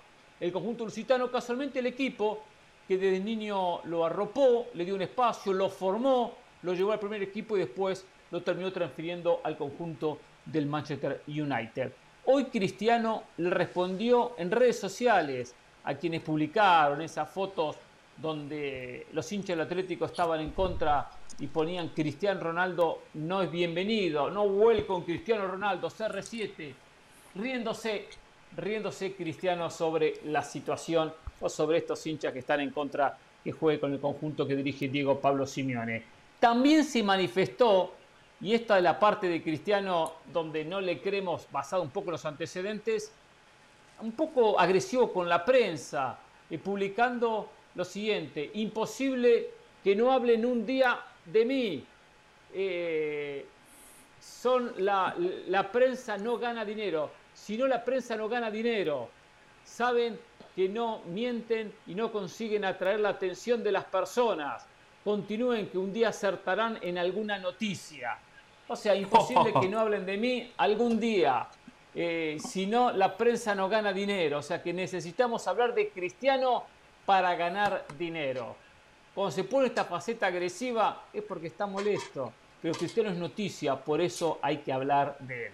Tengo mucho para opinar al respecto, muchísimo para opinar al respecto de este Cristiano Ronaldo, esta manifestación del día de hoy y este futuro que se le presenta un poquito complicado. Pero quiero que primero Ricky Ortiz, porque se lo prometí en la hora anterior, para que no hable Carolina, no hable José, sino Ricky encabece de la información, encabece la opinión de la banda, que es un programa de opinión, de opiniones sobre los temas. ¿Qué, ¿Qué, piensa Ricky sobre esta situación de Cristiano y esta manera de manifestarse en redes sociales? Sí, gracias Hernán, por fin me preguntás primero, ya era hora eh, que pueda hablar, que parece que... Los últimos serán los primeros. Que, que Caro y, José, pero primero, en mi opinión de Cristiano Ronaldo quiero aclarar algo. Eh, y, que quede bien clarito, le quiero avisar a José y a todos los merengues, a todos los hinchas del Real Madrid, que Cristiano Ronaldo ya no juega más en el Real Madrid que no lo tienen que defender a ciegas como hacen los José del Valle y compañía Cristiano Ronaldo. No juega más. Primero se fue a la Juventus y ahora está en el Manchester United. No juega más en el Real Madrid. No hay necesidad de defenderlo descaradamente como lo hacen. ¿Sí? Porque es indefendible lo de Cristiano Ronaldo ahora. Cristiano Ronaldo, ¿qué compromiso tiene con los equipos de Champions que quiso ir? ¿Al Paris Saint Germain donde está Messi? Está loco. Al Atlético de Madrid, que saliendo del vestuario le dijo, yo tengo cinco champions, ustedes cero. Yo tengo cinco champions, ustedes cero. Ahí quiere ir vergonzoso. Pero al Barcelona, se habló del Barcelona. Se habló del Barcelona. Cristiano Ronaldo al Barcelona. Si el Barcelona le dice que sí, va. La desesperación de tener protagonismo y jugar en un equipo que va a competir en Champions, pero es terrible. Es terrible. Y la verdad es que nadie lo quiere. El Bayern no está en nuestros planes. No lo quieren. Entonces, Cristiano, eh, estas eh, vacaciones, problemas que tuvo, no sé qué, que no pudo entrenar desde el inicio. Puede ser que las haya tenido, yo no sé cuáles son. Pero ahora tiene que volver al Manchester United y será Mr. Europa League, no Mr. Champions League. Y se la va a tener que aguantar y esto es así porque lo defienden hasta que hizo 18 goles el año pasado en el Manchester United. Empeoró al Manchester United, lo empeoró. ¿Y saben por qué? Porque el año previo sin Cristiano clasificaron a Champions. Con Cristiano y ese año fabuloso, sensacional, de 18 goles, clasificó a Europa League, no a Champions. Y no fue a Conference League porque el West Ham perdió en la última fecha. Si no, José tendría que decir, hoy juega Mr. Conference League en Cristiano Ronaldo. Esa es la realidad. Cristiano Ronaldo se le terminó el cuarto de hora. Que vaya a un equipo grande, importante, de Champions y aporte, sí, pero ya no es así. Es una realidad. Y él tiene que estar siempre en el enfoque, en las luces de Broadway, en el teatro, tienen que estar encima de él. El tema es que hay un día que las luces ya no enfocan, enfocan a otro. Eh, eh, eh, en, el deporte, en el cine, en lo que sea. En televisión, si quieren. Entonces, el problema con Cristiano, desde mi punto de vista, es que el ego lo está superando más que nunca. Y, y, es un problema, porque ¿dónde va a ir? No va a jugar Champions. Messi está a 15 goles de Cristiano como máximo goleador de Champions que los cristianos lovers siempre eh, anuncian a los, a los cuatro vientos. Ojo, ojo, que en un año más o menos Messi lo puede, lo puede alcanzar. Y Cristiano lo sabe.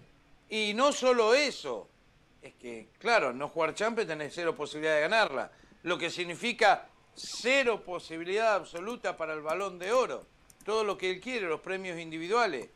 Eh, puede ser el peor momento en la vida profesional de Cristiano, pero bueno, así son las cosas, no le queda otra. Eh, sin dudas, esta respuesta, Carolina, de, eh, Cristiano, haciendo referencia a que la prensa inventa, mm. eh, ya se ha repetido, ya es algo del pasado. Eh, y creo que sí. trajo hoy la información de aquel tuit que publicó cuando había una situación similar con la Juventus. ¿Estamos en lo correcto? Correcto, correcto, Hernán, porque cuando nos llegó la información, eh, decíamos en nuestra reunión de producción, decíamos, esto parece que ya lo vivimos, esto parece, suena conocido, y efectivamente era así, lo hizo de otra manera, fíjense. El 17 de agosto del 2021, cuando él todavía pertenecía a la Juve, empezaron todos los rumores alrededor de Cristiano Ronaldo. Y él sacó una foto en donde aparecía en blanco y negro haciendo así, como diciendo, cállense la boca, ¿no? De hecho, ustedes todavía lo pueden buscar en las redes sociales, en el Instagram de Cristiano, cuando van para, cuando van para atrás encuentran la información. Y decía prácticamente lo mismo, palabras más, palabras menos, decía en inglés que todo lo que hablaban, que lo que había hecho con el Real Madrid no se podía eh, borrar, etc. Después de eso publicó más fotos con la Juventus. Pero ¿qué pasó 18 días después? ¿Qué pasó el 31 de agosto del 2021?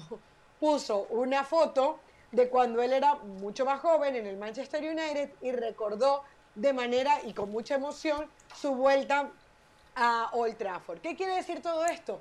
Que Cristiano Ronaldo reaccionó de una manera más o menos parecida hace un año cuando los medios, tratando de hacer nuestro trabajo, porque cuando la fuente no habla, ese es el problema que empiezan las especulaciones, que empieza uno a, sacar cuentas cuánto es A más B, y por eso se habla lo que se habla. Si el jugador, si el protagonista habla y dice estoy tomando una decisión, tal vez las especulaciones serían menores. Bueno, eh, eh, para hacer el cuento corto, esta reacción de Cristiano Ronaldo ya la vimos, ya cambió de equipo el año pasado y podemos estar ante exactamente lo mismo o no saberlo hasta que Cristiano decida develarlo. Yo sí digo, eh, Hernán, que ha quedado al descubierto que en el mundo del fútbol no es solamente lo que tú eres futbolísticamente, sino también lo que seas como persona. Y yo no voy a decir que Cristiano Ronaldo sea una mala persona, pero el fútbol es un juego en equipo.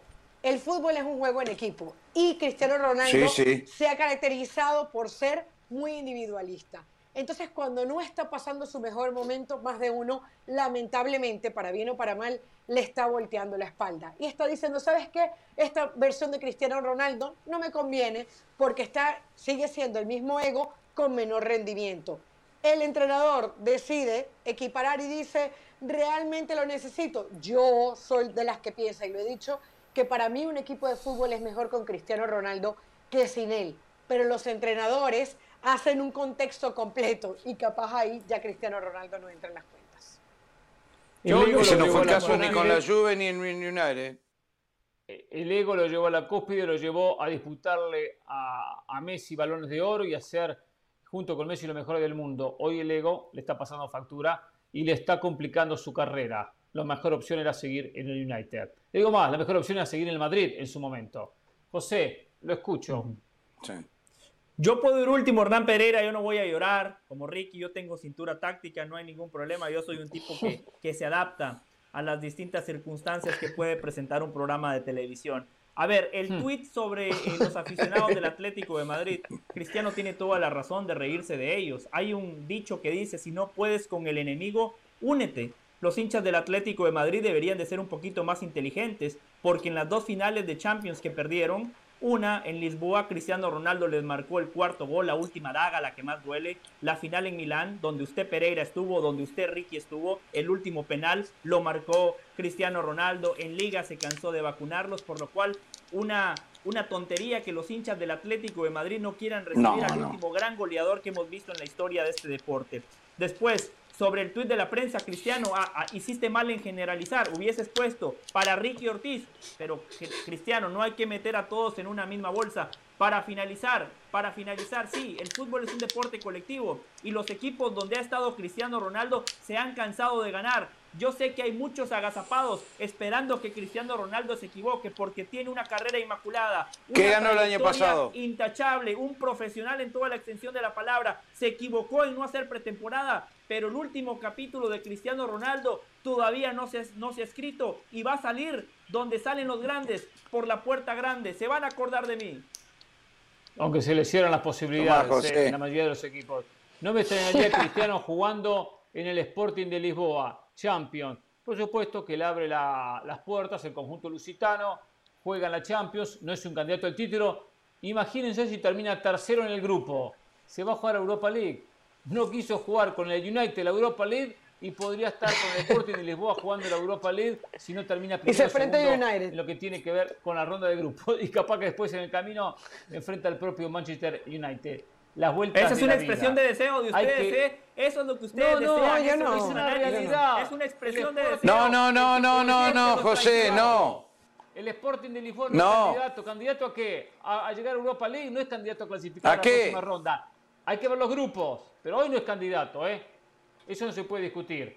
Señores, vamos a irnos a la pausa. Hay que hablar del otro, sí. De Lionel Messi después de la pausa. Hablamos de Cristiano, el turno de Messi. ¿Por qué? Por lo que dijo Laporta. No el otro día a Carolina en la 1-1 eh, exclusiva, sino lo que repitió en las últimas horas. Volvemos en Jorge Ramos y su banda.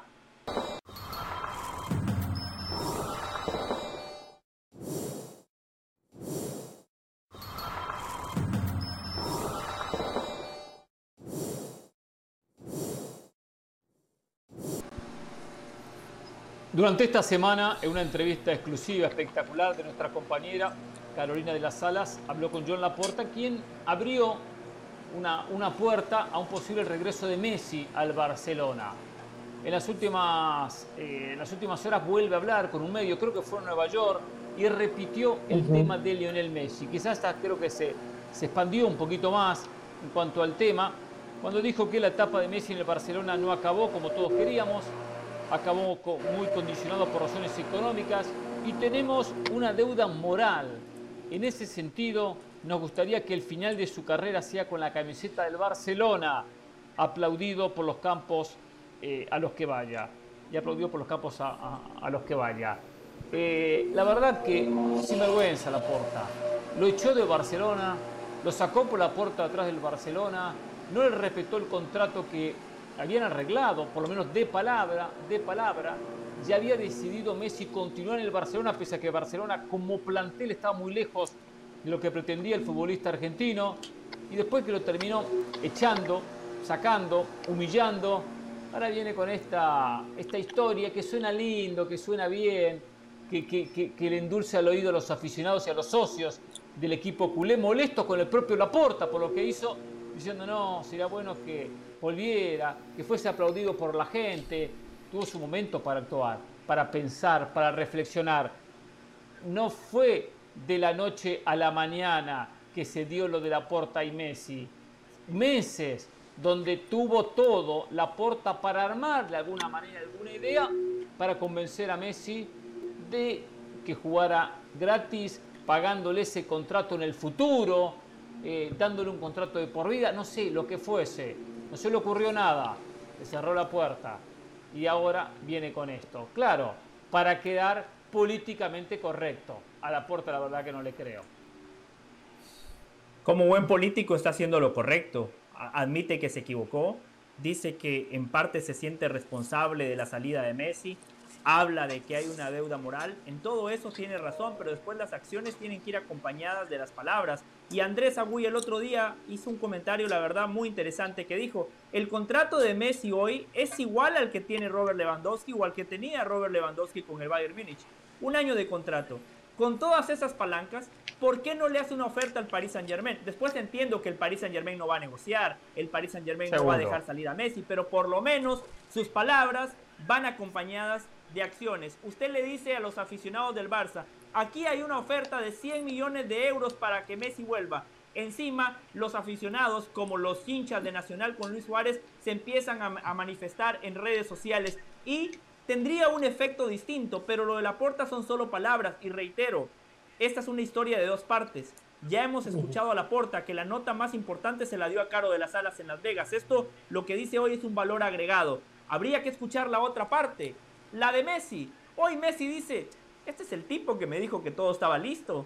Este es el tipo que me dijo que ya estaba todo cerrado. Este es el tipo que en campaña proselitista le avisó al mundo de que yo iba a seguir y se tomó una foto con mi maniquí. Ese es el tipo que me dijo que yo iba a salir del Barcelona y ni siquiera tuvo el ingenio, no tuvo la delicadeza de decirme, a ver, ¿Cómo podemos hacer de que esto funcione? ¿Cómo podemos diferir tu sueldo? Messi, ¿qué podemos hacer para que sigas? No, la Porta le dijo, no vas a seguir la próxima temporada. Entonces yo creo que Messi ve a la Porta y se ríe. Yo creo que el padre de Messi ve a la Porta y dice, este tipo es un chanta, un mentiroso que nos sigue engañando. Creo yo que eso es lo que dice el entorno de Messi.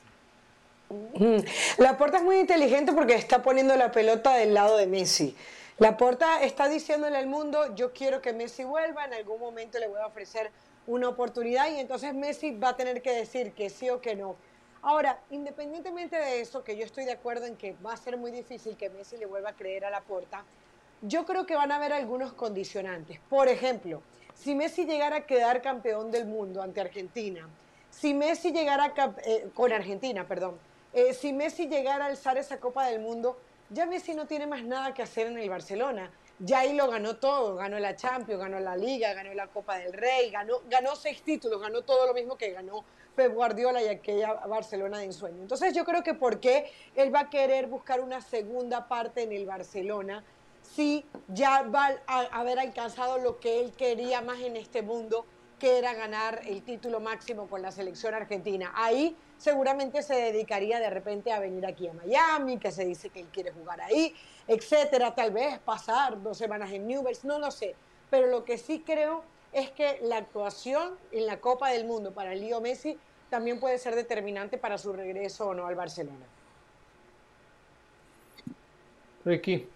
Sí. Todo, volvió a su em, lugar, ¿eh? Ricky, no nos olvidemos... Yo me callé. Todo volvió a su lugar, ¿eh? Sí, sí, sí, otra vez último, pero está bien. Y bueno, Pereira se cayó y Ricky no asumió el protagonismo, o sea, no llegó a la pelota el problema de Ricky. Yo no di nombre. Yo no di nombre. Hay que, hay que poner la patita fuerte, ¿eh? Hay que ir a trabar. Sí, sí. Yo no tengo la astucia, no tengo la astucia de José para ir último, no tengo eh, esa labia, pero voy a hacer todo lo posible. ¿Cómo no? es un crack. es un crack, Ricky. La falsa eh, modestia es tan mala como la arrogancia. Aprenda de Cristiano, no hay que ser falsos. No, a ver. Eh, no nos olvidemos que Laporta también dijo que Dembélé es mucho mejor que Mbappé, entre todos sus comentarios. Yo, para mí, Messi no vuelve más al Barcelona. Y no debería, te digo la verdad.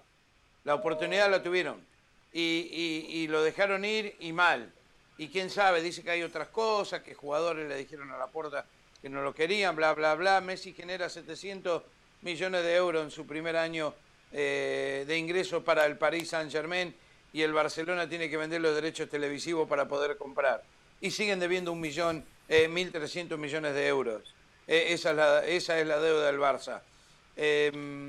Yo creo que Messi ya está con, con la Porta y con el Barcelona y con todo. Y está en un momento de su carrera que él lo que quería era llegar bien al Mundial. Es para culminar su carrera al, más alto nivel. Y después seis meses más con el Paris Saint Germain de tratar de ganar la Champions. Yo lo veo en Miami, lo veo en la MLS, ni siquiera en Newell's, mucho menos en el Barcelona. Quizás algún día, algún partido de despedida para Leo Messi, que ni sé si va a querer ir, mira lo que te digo, ¿eh? Ni sé si va a querer ir Messi. Eh, tengo mis dudas, puede ser, pero creo que ya está, se portaron muy mal con él. Eh, lo que están haciendo ahora, trayendo jugadores de todos lados, eh, me parece que, que no debería, aunque pudieran, aunque estaría diciendo la verdad, en este caso la puerta que lo dudo, con Messi lo dudo, seriamente lo dudo, se tiene que quedar en el Paris Saint Germain y después continuar en otro lado, cambiar de rumbo. Ya está. lo que Borrón y cuenta nueva. Este cuento se terminó. Lo que yo no, no, lo que no coincido en lo que decía Carolina, que tiene que ver si gana o no gana con la Argentina el Mundial. Para que vuelva al Barcelona. Para mí tiene más que ver si gana o no gana la Champions con el PSG. Porque el objetivo es ese. Eh, no lo veo que le cambie, gana el Mundial o no gana el Mundial con Argentina, volver al Barcelona. Pero cuando termine con el PSG la temporada y por consiguiente su segundo año de contrato y ya el contrato finalizado, ahí habrá que ver si quiere revancha con el PSG porque no ganó la Champions, si la ganó y de repente dice ya está, ya cumplí en Francia, no lo veo en la MLS. Todos los jugadores que vienen a la MLS vienen porque quieren ganar dinero, porque les pagan muy bien, o algunos porque tienen una liga muy tranquila. Pero no veo a Messi en el 2023 viniendo a la MLS. De repente en un par de años más, ya súper retirado porque quiera vivir en Miami y tomar sol durante la mañana, ¿no? Y a la tarde ir a entrenar. Pero no lo veo a Messi jugando en la, MLS ya en el 2023, que es cuando termina su contrato con el mm. equipo parisino. Hernán. Depende de lo que diga Antonella. Hernán. Eh, eh, eh, Yo sí lo veo, ¿eh? cosas. entre otras cosas. Pero Hernán, ¿por qué yo defiendo el punto del Mundial de Fútbol? Cuando no solamente el futbolista, sino que la persona consigue un objetivo que le da tanta tranquilidad.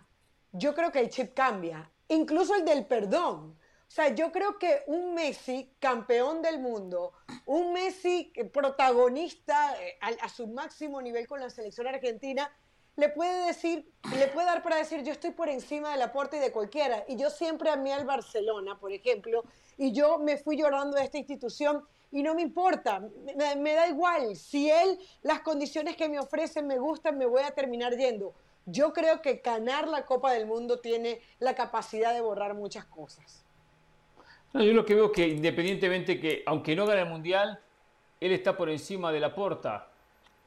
Y su nombre está por encima, por encima del Barcelona. Pero bueno, habrá que ver. Hoy lo que, lo que no tengo ninguna duda es que ni él sabe lo que va a ser su futuro. Lo va a ver día tras día, ¿eh? Torneo tras torneo, mes tras mes. Lo que pase con la selección, lo que pase con el PSG, cuando termine el 2023, ahí analizará qué será de su futuro.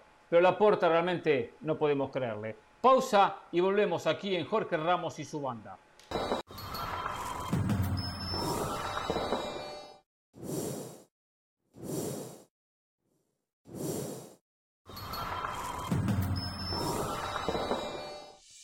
Les recordamos que el fútbol de la Liga Española se vive sin duda se ha reforzado muy bien el Barcelona para esta nueva temporada, independientemente de una cuestión económica que no estamos de acuerdo, que con tanta deuda se gaste tanto. Por lo tanto, para el Madrid es una reacción, es observar, mirar de reojo qué está haciendo el rival directo. Por eso José El hoy se puso a trabajar y nos trae opciones para un puesto clave que tiene que reforzar el Real Madrid para la nueva temporada. ¿Qué tiene para compartir, José? Hernán, creo que aquí hay un consenso, todos estamos en que el Madrid necesita un 9, pero los nombres que se manejan, la verdad, no me convencen. Para incorporar y no reforzar, mejor que Ancelotti se quede con lo que tiene. Fíjense los nombres que se barajan en este momento. Sasa Kaladzic, 25 años, juega en el Stuttgart de Alemania. Noah Okafor, 22 años, juega en Austria, en el Red Bull. Allí mismo también juega Benjamin Sesko, de 19 años. Él es esloveno. Eh, Rako Simic, de 18 años, juega en Austria, es italiano.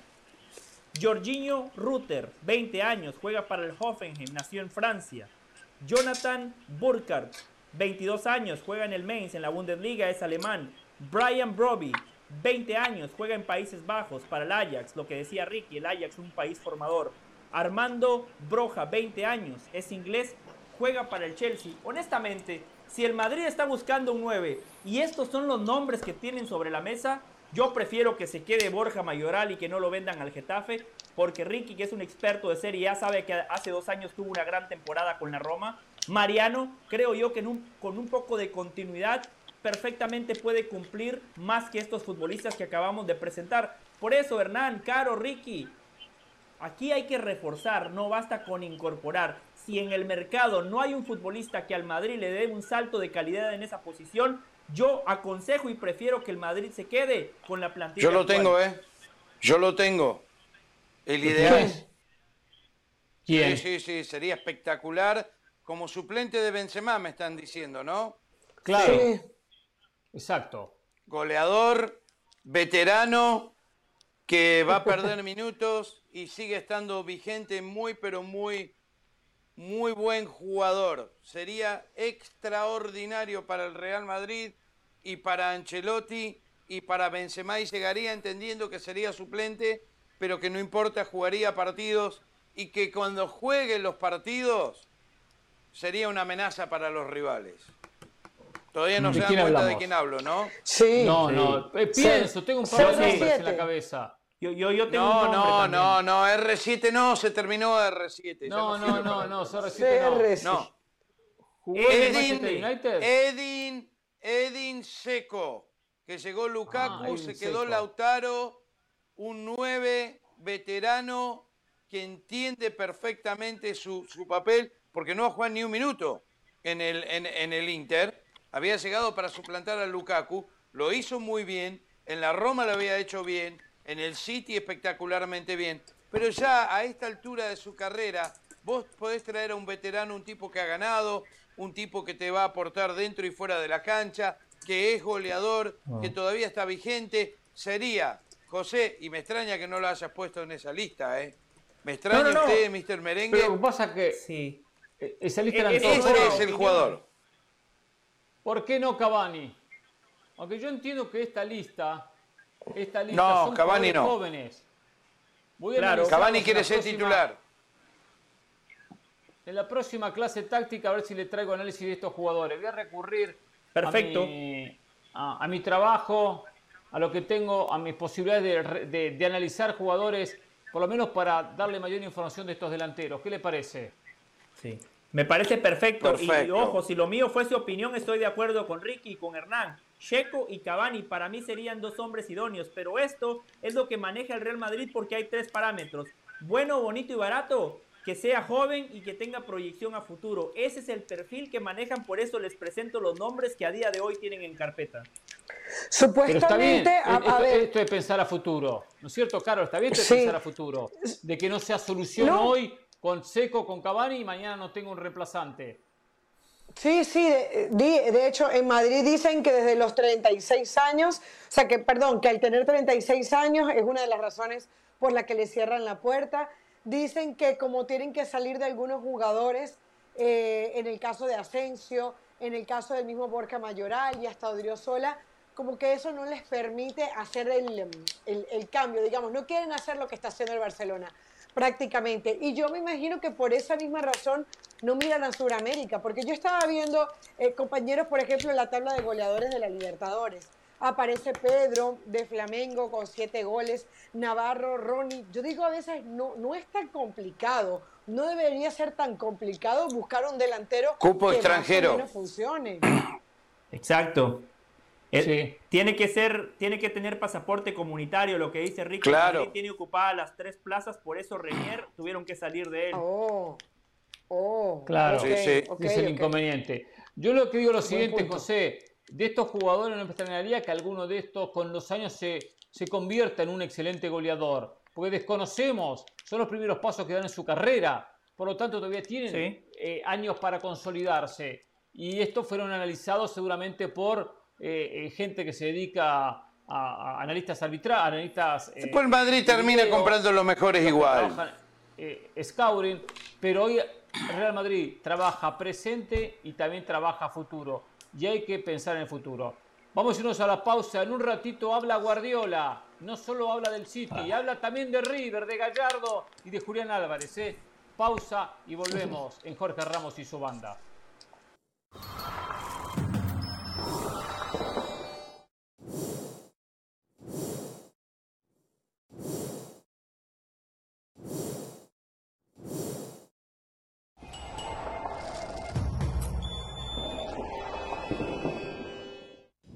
Continuamos en Jorge Ramos y su banda. Les recordamos que ESPN Plus es la casa de todo lo mejor del mundo del deporte. Y para hablar de otras disciplinas, hacemos contacto con Sebastián Martínez Christensen. Adelante, Sebas. Seguimos con todos ustedes aquí en ESPN Plus y seguimos hablando del fútbol americano de la NFL con nuestro repaso, franquicia por franquicia, de cara a lo que será una temporada que está a la vuelta de la esquina. Comienza ya a principios de septiembre, primera semana de septiembre, el 7, para ser específicos y a la vez hay que decir que ya han comenzado los campos de entrenamiento. Y hay muchos interrogantes alrededor de los New England Patriots, no tanto por su mariscal Mac Jones, que tuvo una primera temporada más que respetable. ¿Tiene un techo limitado? Yo creo que sí. ¿Está trabajando con los mejores objetivos? Yo creo que no. Trajeron ahora Devante Parker, trataron de ser más explosivos en el draft, por ejemplo, con la edición de Taekwondo Thornton, pero está claro que New England lució por momentos como una ofensiva de otra época, una, una NFL que cada vez es más explosiva, que tiene más jugadas verticales, New England es todo lo opuesto. ¿Se puede con ese estilo ganar hoy en día? Sobre todo cuando Bill Belichick, si bien trae a caras conocidas como Matt Patricia, como Joe Judge, y los dos seguramente aportarán su granito de arena en la ofensiva, se niega por ahora a nombrar un coordinador ofensivo. Y yo digo, ¿en serio? ¿Por qué no se decide por un nombre propio. Entiendo que todo el mundo quiera aportar lo suyo, ok, pero en mi experiencia cuando tenés muchos hombres tratando de aportar su granito de arena sin una jerarquía clara, eso termina, creo yo, restando por adición. cuando en realidad debiese ser a la inversa. A la postre, Bill Belichick es el hombre que tendrá su huella puesta, es uno de los mejores entrenadores en jefe de la NFL, ese nadie lo duda. Pero a la vez me pregunto si la defensiva podrá aguantar. Cuando vos tenés partidas tan importantes como Calvin Noy, como Dante Hightower y sobre todas las cosas como JC Jackson, me pregunto, ¿podrá esa defensiva mantener el nivel que ha mostrado, por ejemplo, en la última temporada? Y yo lo veo difícil. Y veo a los Miami Dolphins dando un salto de calidad. Y veo a los Buffalo Bills en su misma división aún siendo los candidatos. Los Jets tendrán que mejorar un poco después de un gran sorteo que tuvieron. New England, honestamente creo que los tiempos tal vez en los cuales ellos eran protagonistas, y no me refiero a calificar a playoff, lo hicieron el año pasado, y Mac Jones, según Bill Belichick en esta temporada baja, ha mejorado dramáticamente. Bueno, de esos elogios se lo lleva el viento a no ser que lo veamos en temporada regular y veremos si puede dar un salto de calidad semejante. Pero hoy cuando veo el plantel de New England y lo comparo con los otros planteles, al menos con el de los Dolphins y con el de los Buffalo Bills, los veo en inferioridad de condiciones. Sobre todo sin la claridad entre los coordinadores, creo que la partida de Josh McDaniels puede lastimar más a este equipo de New England de lo que muchos piensan. El tiempo dirá, nunca duden de Bill Belichick, pero ciertamente parece que la ecuación está cuesta arriba. 12 de agosto, ya lo tengo circulado en el calendario, es el regreso de la liga por las distintas plataformas de ESPN, fecha que yo ya tengo circulada en el calendario, 12 de agosto, regresa la liga y ustedes no se lo van a querer perder. Ahora volvemos con ustedes a Jorge Ramos y su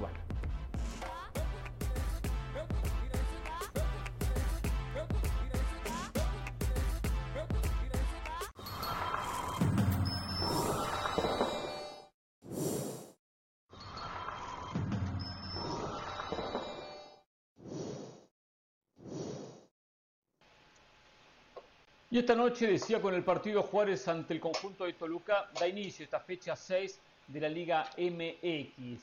Una fecha 6 muy particular.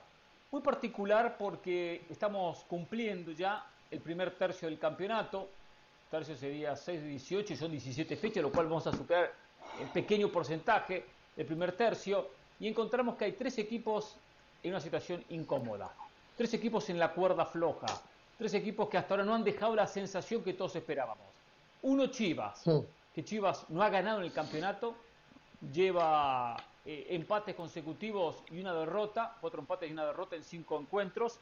Juega como local ante Pachuca, un rival duro, bravo, siempre difícil, independientemente que, que el equipo de Guillermo Almada no ha conseguido el nivel que se esperaba, no deja de ser un equipo siempre complicado y siempre difícil, subcampeón del último torneo. Y Chivas tiene que ganar, si no estaríamos ya llegando a las 6, a la fecha 6, o sea, 6 partidos consecutivos sin triunfo.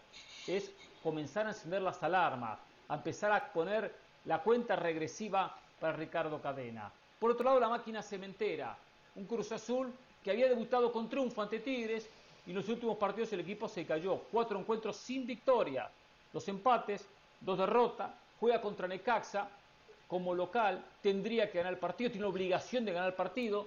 El equipo de Jimmy Lozano viene con buen campeonato y no es un, rival fácil ni cómodo, pero para que Diego Aguirre transite en paz, en armonía, es fundamental sumar tres puntos, volver a la senda de la victoria, si no, también comenzarán a sonar las alarmas el conjunto de la máquina cementera. Y el último es el América, este América que tuvo entre giras y partidos de liga mucha confusión, poca preparación y algunos partidos como el que jugó frente a Tijuana en el último partido de la América en Liga, recordemos que no jugó en la fecha pasada, pésimo, pésimo partido.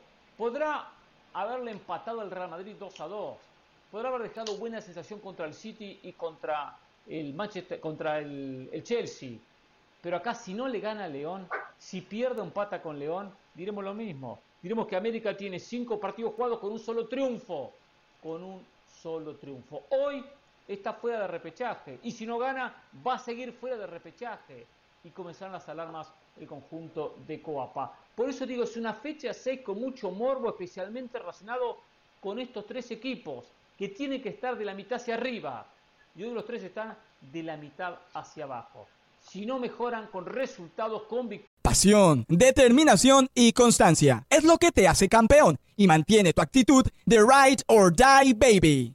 eBay Motors tiene lo que necesitas para darle mantenimiento a tu vehículo y para llegar hasta el rendimiento máximo. Desde sobrealimentadores, sistemas de sonido, tubos de escape, luces LED y más. Si buscas velocidad, potencia o estilo, lo encontrarás todo en eBay Motors. Con más de 122 millones de piezas, siempre encontrarás justo lo que buscas. Y con Guaranteed Fit de eBay, tienes la garantía de que tu pieza quede perfectamente a la primera o se te devuelve tu dinero. Porque con eBay Motors, quemas llantas y no tu dinero. Con las piezas que buscas, a los precios que quieres, tu auto se convertirá en el MVP que te dará el triunfo. eBay Motors. ebaymotors.com. Solo para artículos elegibles se aplican restricciones.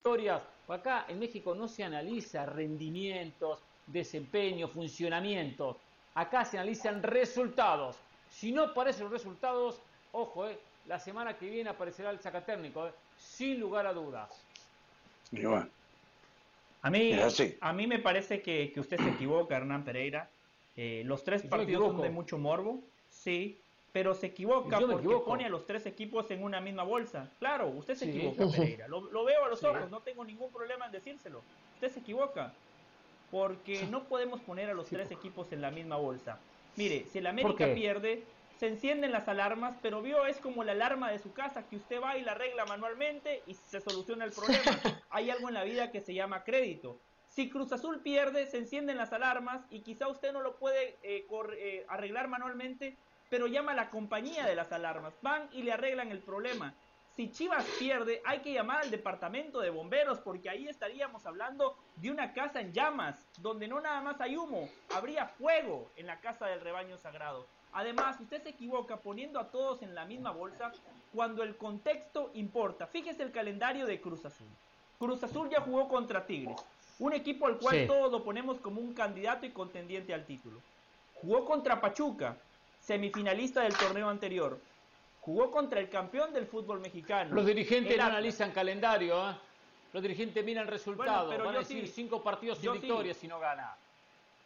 Pero yo sí, y después jugó contra el Puebla del Arcamón, a quien todos decimos que es el mejor entrenador de la Liga MX. El América. El América arranca el torneo jugando contra el bicampeón del fútbol mexicano. Después se enfrenta a Rayados, el mejor plantel de la Liga MX. Le gana al Toluca de Nacho Ambriz, que es uno de los equipos sensación del torneo. Pierde contra Cholos, pero el América tiene un partido pendiente. Chivas, Hernán Pereira. Chivas, fíjese el calendario de Chivas. ¿Por se burla? Y se ríe. ¿Por qué se burla? Porque esa, esa, esa, risa burlona de su parte. Pero Ricky me entiende. Y eso, y eso que déjelo, déjelo que termine, José. Tiene razón, José. He contado las, las impresiones de José del Valle cuando veía los resultados en el último partido de Chivas. Cuando le marcaron el minuto 45. No voy a dar más detalles porque no, está, no tenía una cámara enfrente, pero yo le decía, usted por favor disimula. Mire, Hernán, Caro, Ricky, más allá de mi risa sarcástica, me voy a poner serio si quieren, de igual manera el contenido es el mismo. En casa contra Juárez, en casa contra San Luis y en casa contra León. De cinco partidos, Chivas ya jugó tres en casa y no pudo ganar. Después tuvo que jugar contra Santos, que no es el Santos de Caixinha, no es el Santos protagonista, es un Santos medianamente competitivo y no le pudo ganar a Querétaro, el peor equipo del torneo, que juega en casa sin su afición, eh, con un estadio totalmente vacío. Entonces, Hernán, no podemos poner a los tres en una misma bolsa. Lo de Chivas se cuece aparte. Si Chivas no gana, a Ricardo Cadena seguramente lo van a echar. Y ojo, Chivas no se tiene que preocupar en no perder. Chivas se tiene que preocupar en no salir goleado.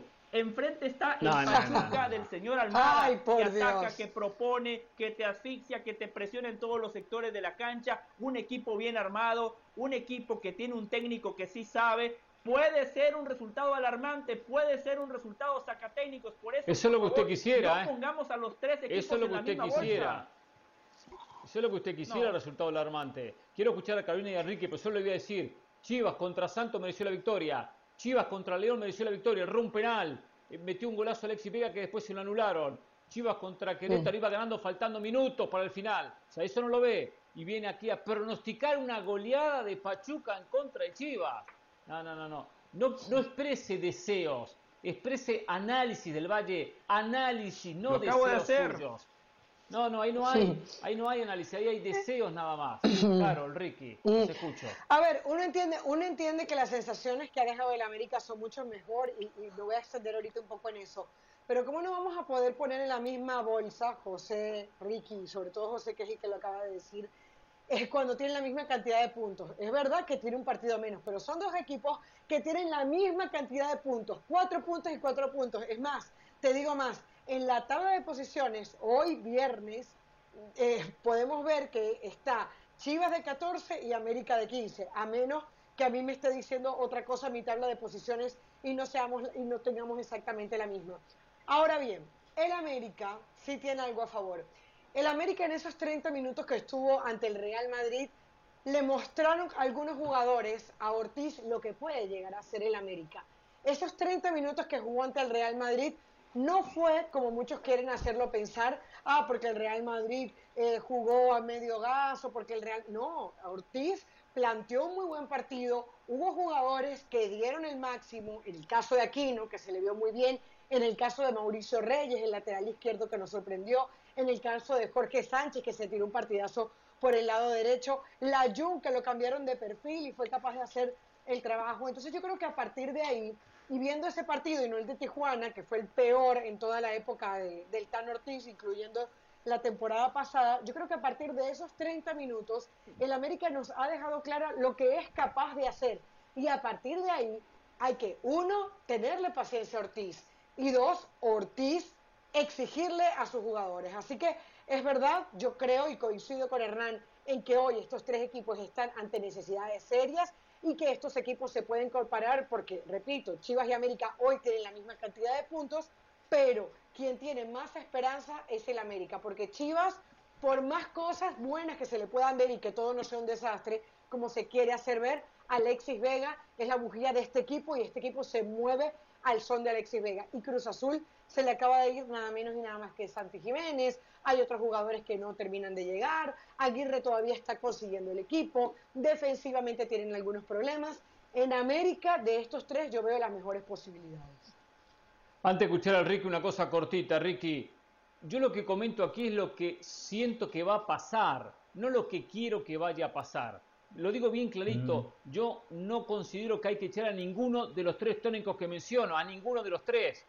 Yo lo que digo es que se van a encender las alarmas, no las va a encender Hernán Pereira, las van a encender las directivas de los respectivos equipos, porque sabemos cómo actúan en la mayoría de los equipos en Latinoamérica, unos cuantos en Me da la razón, gracias. Los dirigentes. Ojo con eso, eh. Pero los tres en la misma bolsa, ¿eh? Nada de estar separando bolsitas más pesadas a uno, bolsitas más livianas para el otro, como dice Del Valle. Sí, Ricardo, te escucho. Sí, no, que José analiza todo como analiza el Real Madrid a, y a CR7, entonces se va por ese lado siempre. Pero a ver, yo, yo creo, por, por, lo que veo, esto de los tres grandes de México es medio un mito ya, ¿eh? O sea, no, grandes no, nombres. No, no. Grandes nombres, grandes nombres, yo entiendo, pero a ver, ¿cuánto hace que Chivas está mal? Sí, Cruz Azul ganó un título, pero otra vez vuelve a caer. América, ¿cuántos técnicos? El problema de Solar, el problema de este, ahora Ortiz le traen. Claro. No pasa nada. Los Bajo ese parámetro independiente ya no es grande, tiene razón. los, los, los, equipos de Monterrey los han superado. Eh, Pachuca futbolísticamente lo ha superado igual que León. Ahora se viene Toluca. Y hace unas semanas, me acuerdo, antes que usted se fuera de vacaciones, eh, señor Pereira, por sexta vez este año y estamos en julio. Cuando usted se fue de vacaciones, ¿eh? antes de irse de vacaciones. Y me queda más en el, resto del año, ¿eh? No, ya sé, ni, me quiero imaginar. Previa mundial y después la, séptima. Y después el mundial la octava. Digo, la octava cuando sea, que me voy de vacaciones. Cuando sea grande quiero ser como usted. Yo, eh, hace, antes de irte, hablando de fútbol mexicano y quiénes eran los que podían ser equipos protagonistas, ¿sí? Y que tenían posibilidades de llegar lejos, dije Pumas, y ustedes tres se me rieron descaradamente, en la cara, descaradamente. Yo dije Puma. Ahora llega Dani Alves, escuchándolos, como están estos tres grandes en nombre. Pumas, ¿no hay que ponerlo ahí? ¿Ponerlo en la lista de candidatos o en la lista de equipos sí, sí. Yo dije que era candidato y se me rieron. no, seguro que no se acuerdan. Yo no lo pongo cuando los en la lista de los grandes candidatos. No lo pongo en la lista de los grandes candidatos. Sé que tiene chances, que puede ganar la liga. Pero no lista de candidatos. Puede ganar por el sistema de competencia, porque tiene jugadores de peso en, la zona de, en, la zona de, ataque. Se puede dar. Entonces puede ser el candidato. Porque pero, pero, para ser protagonista. eran candidatos y, y ganaron. Para... Pero no lo pongo como, como los candidatos. Ricky, esa pregunta es injusta porque para Hernán todos pueden salir campeones. Y Hernán en esa bolsa de Pumas también pone a Chivas. Por favor, pongámonos serios. Eh, eh, Hernán, por eso le digo, no podemos poner a estos tres equipos en la misma bolsa porque a diferencia de Chivas, tanto América como Cruz Azul tienen plantel, tienen Los antecedentes hablan por sí solos del Valle. Los antecedentes hablan por sí solos. Lo, vimos con Atlas, que nadie lo ponía como candidato. Lo vimos con Cruz Azul, que usted no lo ponía como candidato. Y ganaron. Pero mire, Atlas, perfecto, usted me pone Atlas. Dígame quién es el Camilo Vargas de Chivas. No lo tiene. El Guacho Jiménez es un guardameta que está ahí porque Dios es demasiado grande.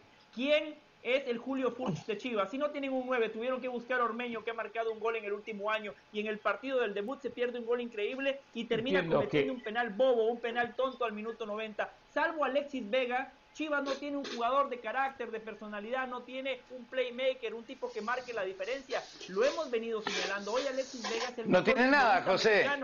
Pero claro, no tiene técnico, no tiene un buen director deportivo, no tiene un colectivo. Chivas va a enfrentar a ¿Quién es, ¿quién es el Alexis Vega? ¿Quién es el Alexis Vega del América para ti? ¿Quién es el Alexis Vega del América? Cabecita Rodríguez. Cabecita Rodríguez. Ah, Cabecita el todavía no se que, el, que dijiste, el que dijiste que no iba a marcar goles con el América. Porque tú dijiste no, que porque no iba a para mí, con el América. Claro, porque para mí lo mejor del Cabecita Rodríguez no es que sea un goleador, se lo expliqué, Caro, ahí están los números. Cabecita Rodríguez juega muy bien. Y marcó en, el y, marcó en la primera fecha. Y marcó en la claro, en la primera fecha y después no marcó. O sea, a día de hoy el Cabecita ha jugado bien, pero no ha, no ha sido el goleador que usted pensaba que, que iba a ser, porque no lo es. Eh, se equivocó el Tan Ortiz poniéndolo de nueve el otro día contra Cholos. Esa no es la posición para el cabecita Rodríguez. Cruz Azul se va a ir Santi Jiménez, es cierto, va a perder. Pero usted analiza el último tercio. Va a tener a Rotondi, a Carneiro, a Charlie Rodríguez, a Antuna, a Tabó. Tiene recursos. ¿Cuáles son los recursos que hoy tiene Cadena? ¿Cuáles son? El no, sabemos que son menos, sabemos que son menos. A ver, sabemos, José, que son menos.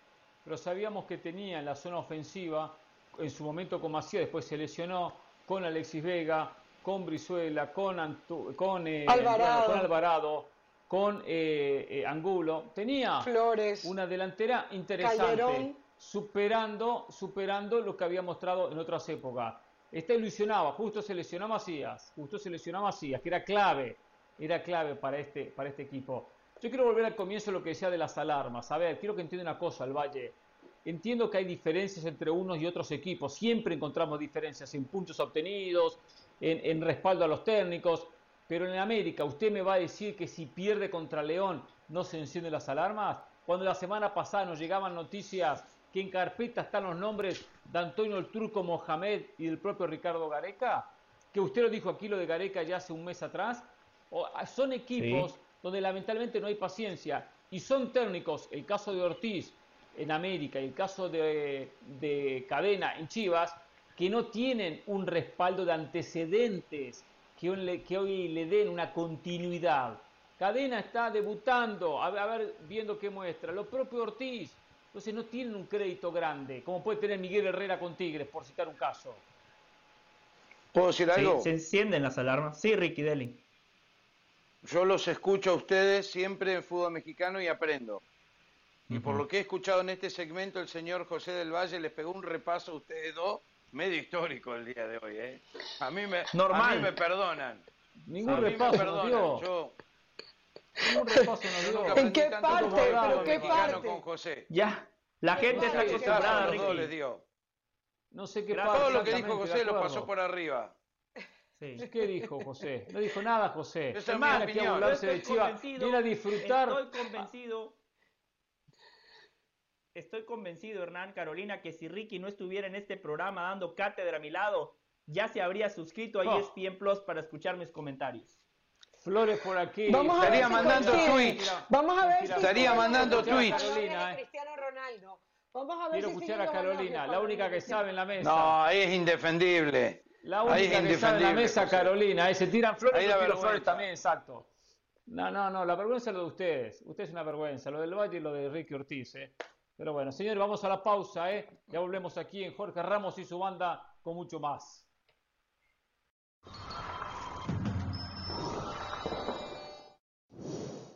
Más allá del juego hay algo en lo que todos vamos a coincidir. A todos nos gusta ganar. Por eso tienes que conocer los precios sorprendentemente bajos de seguro de auto de State Farm. Contacta a un agente llamando al 1-800 State Farm. Como un buen vecino, State Farm está ahí.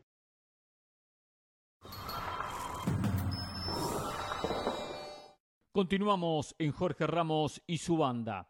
Mañana en la pantalla de ESPN Plus, el Liverpool recibe al Manchester City en un partidazo. Con los relatos de Ricky Ortiz, con los comentarios de Andrés Agulla, usted podrá ver este partido en ESPN Plus. En la previa de este encuentro, nuestro compañero Miguel Simón habló en exclusiva con el técnico del Manchester City, con Pep Guardiola. Aquí está la entrevista.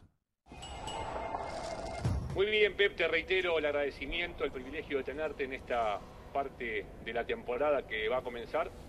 Em, y quería en la primera pregunta hacer hincapié en esto. Es una temporada atípica, te diría que casi única, y lo será durante muchos años, porque vas a tener un mundial entre medio con todo lo que significa en lo psicológico, eh, en lo deportivo, tener futbolistas que van a vivir la previa de un mundial en competencia, después tendrás el post mundial en un plantel con más de 15 futbolistas quizá que estén implicados en un operativo de Copa del Mundo. ¿Cómo te preparas?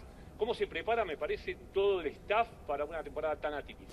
Pues como dices, como es una novedad, pues no, no tenemos ni un tipo de experiencia, pues uh, con ganas de vivirlo y adaptándonos a lo que el calendario y las situaciones se den. Uh, yo creo que los jugadores de todos los equipos que van, jugadores que van al Mundial se van a preparar muy bien porque un ojito en el Mundial lo van a tener y luego después del Mundial habrá que gestionar las, los buenos mundiales de esos jugadores, las buenas actuaciones de esos jugadores o las malas.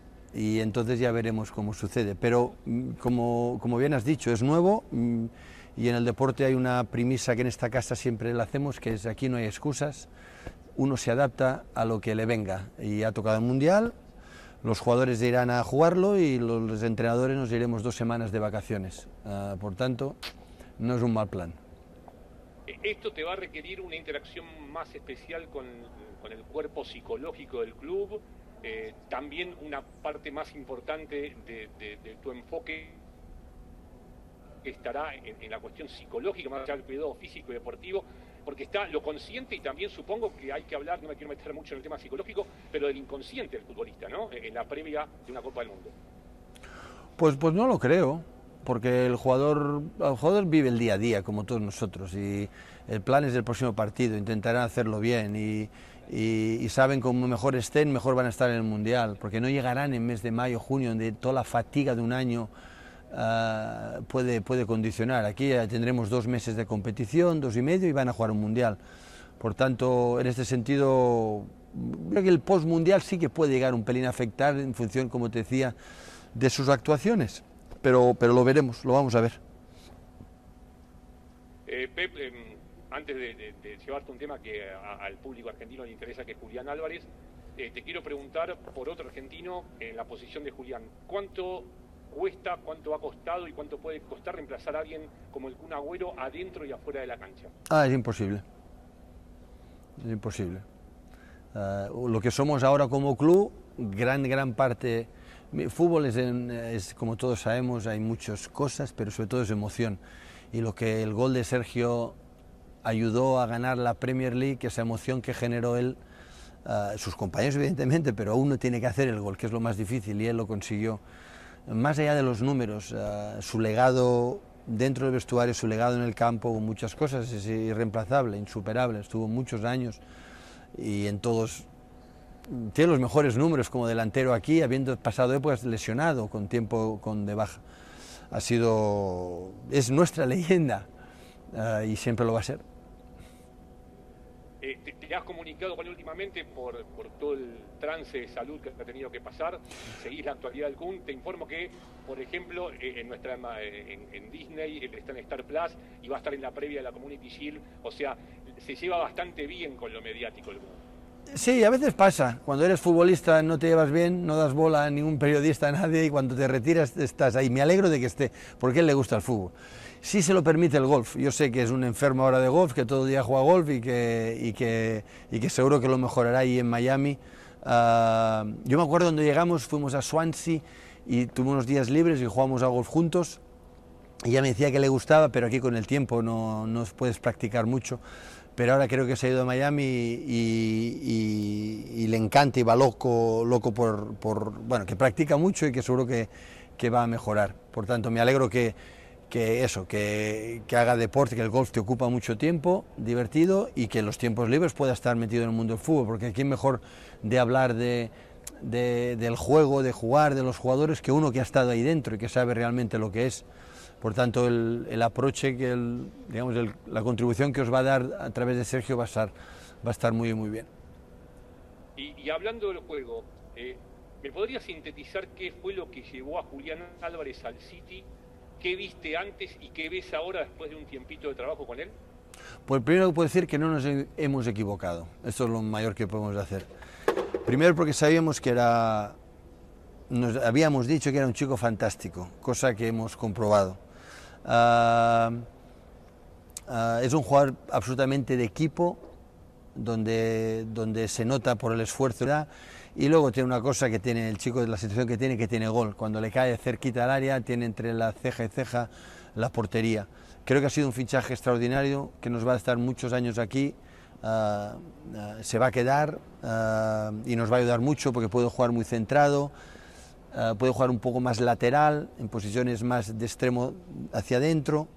Yo creo que todo el trabajo de Marcelo Gallardo con River lo vamos a aprovechar y ojalá podamos añadirle alguna cosa a su juego, a entenderlo de otra manera y que, que pueda ir creciendo y que sea sobre todo, sobre todo, sobre todo, se encuentre feliz aquí. Eh, la gente viene nueva y del otro, al lado del charco, eh, de tan lejos, adaptarse a veces cuesta un poco y como club y como gente que estamos con él lo que queremos que se encuentre bien, se adapte bien y estoy seguro que así será. El Manchester City ha hecho un, grandioso fichaje. ¿Te tranquilizó que en el periodo tras la compra eh, él se quedara jugando en River en su ámbito, pero además con un técnico con la exigencia que sabemos aquí en Argentina tiene Marcelo Gallardo para, para entrenar día a día? yo, estoy convencido de que hay una cosa muy importante, es decir, al final Julián vino de un equipo grande y el equipo grande siempre una exigencia, como puede ser River, como puede ser Boca, de que tienes que ganar y mañana ganar y mañana ganar. Y estas cosas se van inoculando en la, en la cabeza, en el alma del jugador, entonces cuando tú lo recibes, pues doy agradecimiento a River por la formación que le han, que le han dado, uno compra también esto, no solo las calidades, sino la mentalidad de, de vienes a un equipo grande, de que no vale perder, de que puedes perder pero no vale. Por lo tanto, uno se tiene que revelar cuando, cuando no va en bien. Y, Julián, estoy seguro que tiene esto. Em, te llevo a, a, trasear algún escenario que todavía no, lo comprobas en, la Premier o, en la competencia.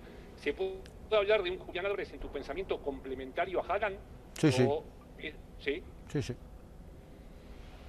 Si jugamos con extremos muy, muy abiertos, le veo más difícil. Cuando jugaremos con extremos más cerrados, eh, él puede adaptarse. Sí, sí, no tengo ninguna duda. Y, y, en este proceso de adaptación, ¿a, qué más le temes en cuanto a la dificultad que pueda encontrar para adaptarse lo más rápidamente posible a lo que vos pretendés ya se ha adaptado. De, Julián en la ofensiva? Ya se ha adaptado. El día de América se demostró que ya se había adaptado. En los entrenos que vimos antes de viajar a Estados Unidos a jugar contra América ya, ya se vio. El que es bueno se adapta, necesita dos, dos medias tardes. Él ya lo ha hecho tardó exactamente eso, entonces. sí, sí, dos medias tardes, sí, porque cuando la gente dice, no, necesito un tiempo de adaptación, los buenos, los buenos no se necesitan tiempo, los buenos se adaptan rápido, porque se, se ajustan, entienden rápido, y el fútbol es sal. El que sabe jugar, sabe jugar. El que es goleador, es goleador en, en Argentina como en Inglaterra. El que sabe, el que es pillo, es pillo en Argentina y aquí. Por tanto, no, no hay problema. Ah, que lo hará bien o mal, ¿quién lo sabe? Que vamos a ganar o perder, ¿quién lo sabe? Pero el tema de adaptación en el campo ya, ya lo tiene. Te pregunto por otra incorporación, por Calvin Phillips. No sé si conversaste con, con tu amigo Marcelo Bielsa para confirmar todo lo que ustedes suponían de él o, no hizo falta. Ah, hablamos de Calvin Phillips hace como dos, tres años, en el primer año que creo Marcelo llegó, en el segundo que estaba en el Leeds, y me habló de él. le parecía un jugador que estaba muy bien, en aquel momento decía, no creo que esté para ustedes, ah, pero Marcelo le ayudó, evidentemente el jugador siempre tiene todo el mérito, siempre, pero Marcelo hace mejores a sus jugadores y le ayudó a ir a la selección inglesa, un jugador del Leeds, a ser jugador de ese equipo importante y, y, nosotros nos abrimos los ojos. Eh, tú tienes que reemplazar a un jugador que ha sido vital para nosotros, que es Fernandinho, pero tiene una edad perfecta para, para llegar y, otra de las características que sabemos es que es un chico fantástico. Y en este club queremos gente, gente buena. Eh, ¿Lamentaste la pérdida de la Premier de Marcelo Bielsa como entrenador en, el, certamen? Ah, si te soy sincero, sí.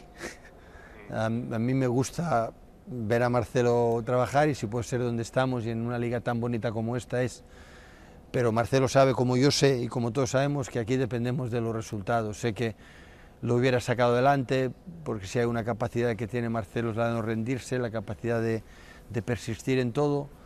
Ah, pero los clubes tienen mucha, mucha presión o mucha exigencia, de, hay mucha diferencia estar en la Premier League o no estar, y, pero el legado que tiene Marcelo va más allá de un título o no títulos. Eh, consiguió subir a él y le hacen plazas, le hacen, ponen nombres a sus calles, le ponen nombres a los estadios ah, y la gente le ama y eso vale más que cualquier título. Y él en dónde ha estado sea en, en Newell, sea en Chile, sea en Atlético Bilbao, sea en Leeds, eh, sea en Marsella, la gente le adora y por algo será. Eh, Pep, la Premier va a cumplir 30 años. Eh, para definirla, ¿estamos ante el torneo más difícil, más imprevisible, más competitivo, el mejor torneo de la actualidad? ¿A, a vos qué término se te ocurre para definir a la Premier? Con diferencia. Con diferencia es la mejor. Hay la mayor inversión, previamente, claro, Dios te ayuda, pero a nivel como se vive en los estadios, eh, cómo producen los partidos, las televisiones, el seguimiento que hay, lo bien que se vive entre partido y partido, la tranquilidad que el entrenador y el jugador lo viven. Eh, si tú eres equipo, esa gente sabe que eres de ese equipo y te respeta y mientras te esfuerces eso ya vale. Eh, Evidentemente hay otras ligas fantásticas que voy a decir yo, como la española, en, ah, donde, donde yo salí, en la alemana, la italiana que está volviendo, pero creo que está, habiendo estado en tres competiciones, en tres diferentes países, está, es insuperable. Por tanto, felicidades a la Premier por este 30 aniversario. ¿Y, ¿Y, en qué se ha convertido el City en tu vida? ¿Sabes que yo pensaba alguna figura te voy a dar lo que a mí se me ocurría, ¿no? Decía, para Pepe el Barcelona debe ser la casa de los papás, para Pep quizá el Bayern Múnich es la primera casa de soltero, y, no sé qué es el City, si es la casa de un matrimonio ya después de siete años, ¿no? Que estás allí. y con hijos, sí, sí, matrimonio y con, hijos? Exacto, sí, sí, es mucho tiempo, séptima temporada. Señal que nos hemos encontrado muy bien, nos han tratado bien y evidentemente hemos ganado en el proceso. Si aquí no ganas no se salva nadie, nadie y claro, ganar en seis años cuatro, cuatro de las últimas cinco, eh, más eh, dar un salto en Europa acercándonos arriba con los grandes y las otras copas de aquí, haber conseguido también muchas, nos hace que nos den trabajo y poder seguir aquí. La verdad que no estamos todos muy a gusto. Muchas gracias, Miguel. Qué grande Guardiola, como siempre, elogiando a River. Ya saben, mañana por ESPN Plus, Liverpool, Manchester City a partir de las 11 y 50 de la mañana, hora del este, 8 y 50, hora del Pacífico. Por ahora, hacemos una pausa. Ya volvemos con más aquí en Jorge Ramos y su banda.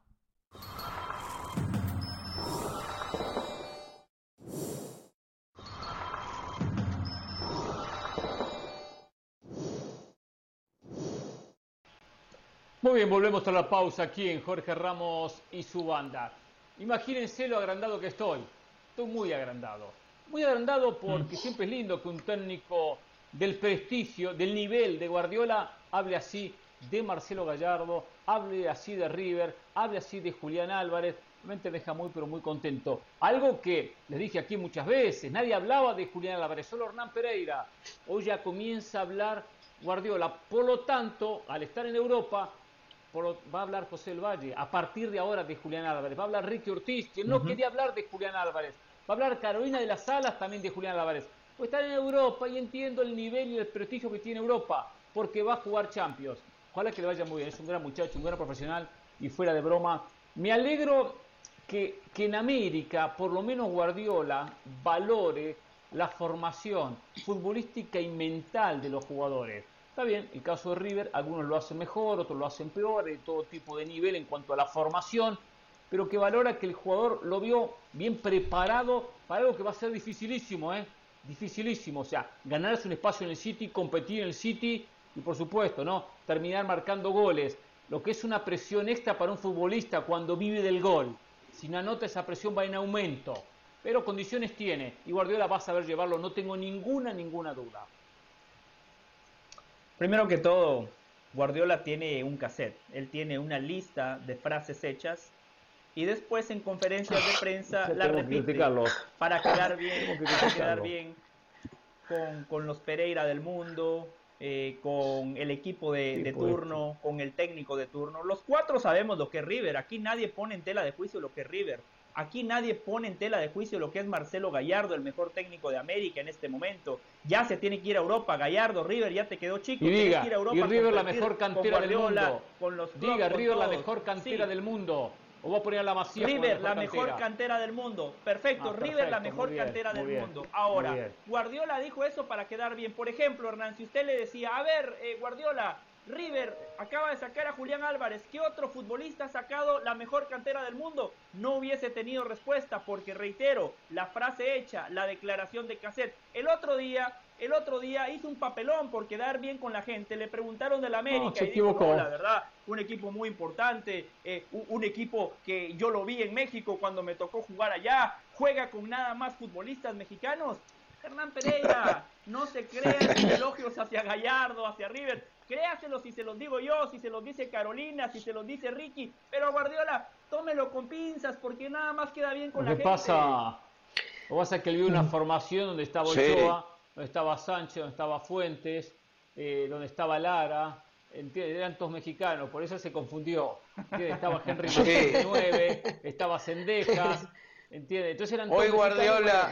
Mira, a ver, una, una cosa no quita la otra. A ver, es verdad que se confundió y se confundió feo, porque yo creo que es de, cultura general saberlo. Y creo que tal vez, eh, con tu permiso, Hernán, eso hizo que se extendiera más en el tema de Julián Álvarez. O sea, yo creo que él eh, sí sintió esa necesidad de, de alguna manera, arreglar el error que había cometido. Así que, pero ahora, otra cosa, ¿por qué Guardiola tiene que saber todo? ¿Por qué un técnico que se le pide Champions, que se le pide Premier League, él no ha dicho yo soy el maestro del fútbol. Él no ha dicho yo soy el de la cultura general del fútbol. Él no es periodista, él es entrenador de fútbol. Y su misión en esta vida que ha escogido en este momento es entrenar bien, llevar buenos conceptos, hacer que su equipo juegue mejor. No saber, saber lo que, lo que, lo que es y lo que es lo que no es nuestro equipo. Ahora bien, ahora bien, yo coincido. Para mí, yo creo que tiene que ser un orgullo no solamente para River, sino para la Liga Argentina y en América en general, que un tipo como Guardiola hable bien de Julián Álvarez. Y yo creo que además le deja una puertita abierta más a Julián Álvarez, porque yo no recuerdo a Guardiola hablando de, em, de manera tan reiterada sobre un jugador que acabe de llegar. Ya lo hizo el otro día y ahora profundizó. ¿Podrá cambiar Guardiola? ¿Podrá jugar a, ¿Podrá jugar a Julián Álvarez en otro lado? ¿Va a utilizar a Erling Haaland como puntero? y Julián Álvarez puede jugar por otro lado. No sé, te lo pregunto yo a ti, eh, Hernán, que lo conoces mucho. Bueno, lo dijo, lo dijo, lo dijo en la entrevista, Caro, dijo, dijo que Julián Álvarez puede complementar a Haaland, es decir, que los dos pueden jugar en el mismo once y Hernán lo había explicado el otro día, Julián Álvarez no es el típico 9. Haaland sí lo es, entonces perfectamente son compatibles en una cancha de juego. Y solo una cosa, Caro, yo no le pido a Guardiola que lo sepa todo. Yo lo que le pido es que no mienta. Si no sabe del América, perfecto, que lo diga, no pasa nada. Yo entiendo que él está en Europa, entiendo que la Liga Mexicana no se ve en Inglaterra. Y segundo, se habló muchísimo de Julián Álvarez porque la nota la hizo Miguel Simón en Argentina, entonces obviamente iban a potenciar los temas de Argentina. Ricky. Sí, yo digo que si hoy Guardiola viene al señor Hernán Pereira y le dice, tome, tengo esta botella llena de aire, te la vendo, usted compra. ¿Está enamorado de Guardiola hoy? No, estoy enamorado, pero me deja orgulloso. Cuando habla así de Gallardo, algo que usted no quiere reconocer. Usted no quiere reconocer. No, no, no. Que voy a, no, voy a reconocer lo de River, Hernán. Voy a reconocer lo de River. Que junto con el Ajax son los dos equipos que más y mejores jugadores han sacado en la historia del fútbol. Está bien. Eso no lo puede sacar nadie. Y ahora tenés una camada sensacional de jugadores gracias al gran trabajo que ha hecho River, al gran trabajo que ha hecho Gallardo. De las 10.000 cosas que dijo Guardiola, esta la pegó. En esta tiene razón. Porque la verdad es que River siempre ha sido un ejemplo.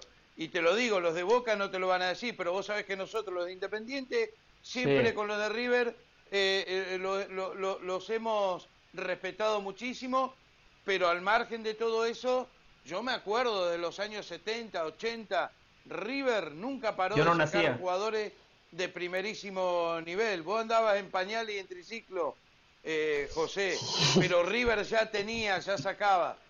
y para mí el Ajax también es extraordinario. Lo que ha hecho son las dos instituciones. Ahora, no hay dudas que Gallardo yo no sé si tiene que ir a Europa, yo no creo en eso. Está muy bien en River, está haciendo historia permanentemente, con a veces un poquito de altos y bajos, más, más altos que bajos definitivamente, pero eso no le quita, gana muy bien, tiene control absoluto, lo adora la hinchada. Yo eh, va a seguir sacando jugadores. Guardiola sabe que River va a seguir sacando. Guardiola le conviene hablar bien de River también. Porque al final del día Parece que solo de River van a salir jugadores en Argentina si sigue así esto. Y Bueno, Vélez ahora también. Eh, pero eh, no mucho eh, más. Eso, es un buen tem eso es un buen punto, Hernán, lo que plantea Ricky. Para sentirse pleno, Gallardo no tiene por qué irse a Europa, salvo que soñara con una Champions, cosa que no necesariamente es así. Es decir, Gallardo está viviendo el sueño que puede querer tener cualquier entrenador, que es dirigir a un equipo grande, hacerlo protagonista constantemente, sacar jugadores, trabajar en parte en las inferiores y tener influencia de ella, alimentar en la selección argentina. O sea, son pocas cosas, salvo algún título de Champions o, algo así que pudiese sentir, hacer sentir a Gallardo realizado. Eso es una realidad. Sí, no tendría, pero tiene que. Es decir, no tendría que pensar que para demostrar su capacidad tendría que dirigir en Europa, pero sí tiene que. Tiene que porque hoy en Europa están los mejores y porque hay una vidriera en Europa que no hay en el resto del mundo. Por algo el desconocimiento de, Guardiola de lo que es la Liga MX, como ya en alguna otra ocasión demostró cierto desconocimiento. A mí me llama mucho la atención y Guardiola tiene que estar informado. ¿eh? Guardiola tiene que estar informado como el resto de los técnicos. Muchos, nosotros estamos más informados que muchos de los técnicos que dirigen a nivel mundial en todo tema, porque estamos informados en el tema arbitral, en el tema reglamento, en el tema competencias, en todo tema estamos informados. Y hay técnicos que no lo están. Es, ahí se le escapó la tortuga a, Guardiola. Ahora, em, eh, pues quiero hablar también del partido Liverpool-Manchester City. Antes de hablar del partido, me gustó el concepto que dio. Con dos extremos abiertos, no vio junto a Julián Álvarez con Haaland. ¿Por qué? Porque Haaland es nueve. Julián Álvarez puede acompañar a un 9, puede jugar por fuera, pero por fuera bien lo dijo él, con extremos más cerrados, con extremos que no ocupan la posición de eh, eh, el hombre que desborda en la línea, en la línea final cerca del córner, con hombres muy abiertos a las bandas. No, cuando juega con un 4-3-3, con dos hombres más cerrados acompañando el 9, ahí va a poner a Julián Álvarez con eh, el propio Haaland. Si no, no y él lo trabaja el partido dependiendo del rival, dependiendo lo, abierto o cerrado que esté el equipo contrario. Pero igual hay que llevarlo despacio. A Julián Álvarez hay que llevarlo despacio y despacio se irá ganando un espacio en el Manchester City. Ahora del partido, quiero mm. empezar con Ricky. ¿Qué expectativa tiene de algo que a priori se nos antoja un partidazo. Aparte, me encantan los partidos por puntos o por una copa, como en este caso, en juego. Eh, un partido oficial, terminemos con los amistosos. No me gustan los amistosos. Mucho más amistoso con 20 cambios. Y los dos equipos que mejor terminaron la última temporada, el campeón de liga contra el campeón de copa, se enfrentan en este arranque oficial ya de la temporada en Inglaterra. Relata mañana en ESPN Plus Ricardo Ortiz. Comenta mañana Andrés Agulla. Una mañana espectacular. Pero en cuanto al partido, Ricky, ¿qué esperamos? Bueno, a ver, eh, por empezar, el Liverpool no va a estar Allison y Diego Jota eh, lesionados. Núñez se espera mucho de él, aunque algunos ya están empezando a perder un poquito la paciencia, no sé por qué. Salah ¿Con quién, perdón? ¿Con quién? Con Darwin Núñez. Eh, Darwin Núñez. ¿Por qué perdió Darwin la Núñez hizo cuatro, hizo cuatro goles el otro sí, hizo cuatro goles en un amistoso, pero perdieron contra el Salzburgo y no funcionó tan bien y parece que lo están extrañando un poquito a Mané, que es lógico, pero que ya tuvo que salir a decir que tenga paciencia de que se va a cansar de hacer goles el uruguayo, según el técnico alemán. No sé, yo creo que es un muy buen jugador, pero a ver, eh, Hernán, Caro, José, hay que adaptarse al Liverpool. Esto no es el Benfica, las exigencias son otra acá. Hay que ganar Champions, hay que ganar la Premier, hay que ganarlo todo. Y jugás con Salah por un lado y Díaz por el otro. Y tenés una muy buena delantera que tiene que funcionar este equipo por parte del Liverpool que no llega al nivel que pretende el técnico. Por el otro lado, el City está bien el City está muy bien. Y, se fue Sterling, llegó Álvarez. Entonces ahora el tema es Álvarez, Foden, Grealish o Álvarez. ¿A quién elegís? Ese va a ser el... Tiene tres jugadores fantásticos para una, para una posición. No y tiene se fue Gabriel Jesús todavía. Y se fue Gabriel Jesús también. Y se fue Gabriel Jesús también. Pero era suplente. Sí, jugó casi siempre suplente. Jugó bastante, pero, pero a ver, ahora está Haaland, ahora hay un 9, punto. A él no lo mueve nadie. Entonces uno menos en la rotación arriba. Cuando hablo de rotación hablo de los partidos importantes. Partido importante de Champions, partido importante de la Premier. Sí, todos van a jugar, pero contra los grandes, contra los buenos, ¿quién va a jugar? Haaland, ¿no? Entonces sacás ahí un, puesto. Eh, y, y si Gabriel Jesús se hubiese quedado y llega Haaland, Chao el brasilero. Por eso se fue al Arsenal. Pero el City llega mejor, hay que ver. Se juega, no se juega en Wimbledon por primera vez en, dos décadas. Se juega en el estadio de Leicester, esta edición número 100. Me extraña, justo, edición número 100 de la Community Shield y no juegan en Wembley. ¿Quién los entiende los ingleses? José Carol, ¿qué piensan del partido? Primero que todo, Hernán, eh, la gente ya paga por mis comentarios en ESPN Plus, ya se viene la liga, la Community Shield con los relatos de Ricky Ortiz, los comentarios de Andrés Agulla. Es una ganga en el mercado para la gente que hoy nos escucha en ESPN Deportes. Oh. Si todavía no tienen ESPN Plus, ¿qué están esperando? Sobre el partido, Hernán, veo favorito al Manchester City. Me parece que Guardiola finalmente entendió que necesita un 9. Eh, yo valoro que él haya reinventado lo que es el falso 9 que haya reinventado lo que significa crear el espacio y después aparecer, no necesariamente estar, sino aparecer en esa zona para marcar la diferencia. Pero está claro que Haaland eh, a día de hoy es el mejor 9 que había en el mercado y Guardiola lo fichó. Llevó a Julián Álvarez, que aquí usted lo conoce mejor que todos, pero también llevó a un jugador sumamente importante, Calvin Phillips, en la mitad de la cancha. Y aquí le quiero dar mérito a Marcelo Bielsa, como le daba mérito con Rafinha, le doy mérito con Calvin Phillips futbolista de selección nacional, jugador de toda la cancha, físico, correlón, pero encima de buen pie, con capacidad para ayudar al 5, con capacidad para pisar el área contraria. El Liverpool a mí me encanta lo de Jürgen Klopp, pero me parece que sigue teniendo una plantilla corta. El Liverpool no se reforzó, salió su goleador y llevó Darwin Núñez y habrá que ver el tiempo de adaptación. Ojo, lo de Luis Díaz fue una excepción a la regla. El colombiano llegó y de inmediato empezó a jugar bien. Parecía que llevaba toda una vida jugando bajo las órdenes de Jürgen Klopp. Habrá que ver si Darwin Núñez puede adaptarse tan rápido como lo hizo el colombiano. La baja que decía Ricky, Alison Becker, una baja sensible. A ver, todos sabemos lo que le pasó a Liverpool cuando no tenía a Alison Becker. Regaló una final de Champions. Esa posición es clave en el fútbol de hoy. Yo veo favorito al Manchester City y Guardiola, por favor, va a arrancar la temporada. No te olvides, Guardiola, tenés que ganar la Champions, aunque algunos compañeros aquí en este programa te sigan perdonando y te sigan disculpando. Oh. Nosotros, con Ricky Ortiz, vamos a mantener el listón bien arriba, el estándar de calidad bien arriba. Guardiola, la Champions es la obligación. Yo creo que por primera vez en un, en un buen tiempo tenemos toda la sensación de que el Manchester City va a llegar más hecho, porque por más que se haya, ido un jugador como, como Gabriel Jesús, por ejemplo, yo creo que el hecho de que llegue un, un, Erling Haaland parece que estaba todo listo y llegó la cereza en el pastel.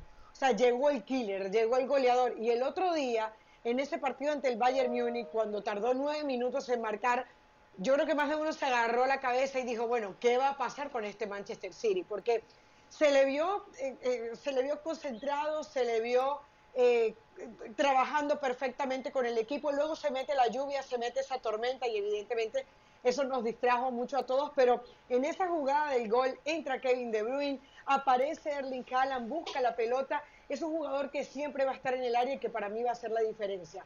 Ahora, al contrario, después de mucho tiempo, el Liverpool pierde a un jugador, por ejemplo, como Mané yo creo que muchos nos preguntamos realmente hasta cuándo o, cuánto le puede afectar una ausencia como la de Mané al mismo club. Yo creo que lo de Luis Díaz fue muy bueno. Este año tiene que ser la consolidación de Luis Díaz. Eh, por más que hizo muy buenos partidos y, y, yo creo que lo va a seguir haciendo y me encanta, va a ser importante eso, ¿no?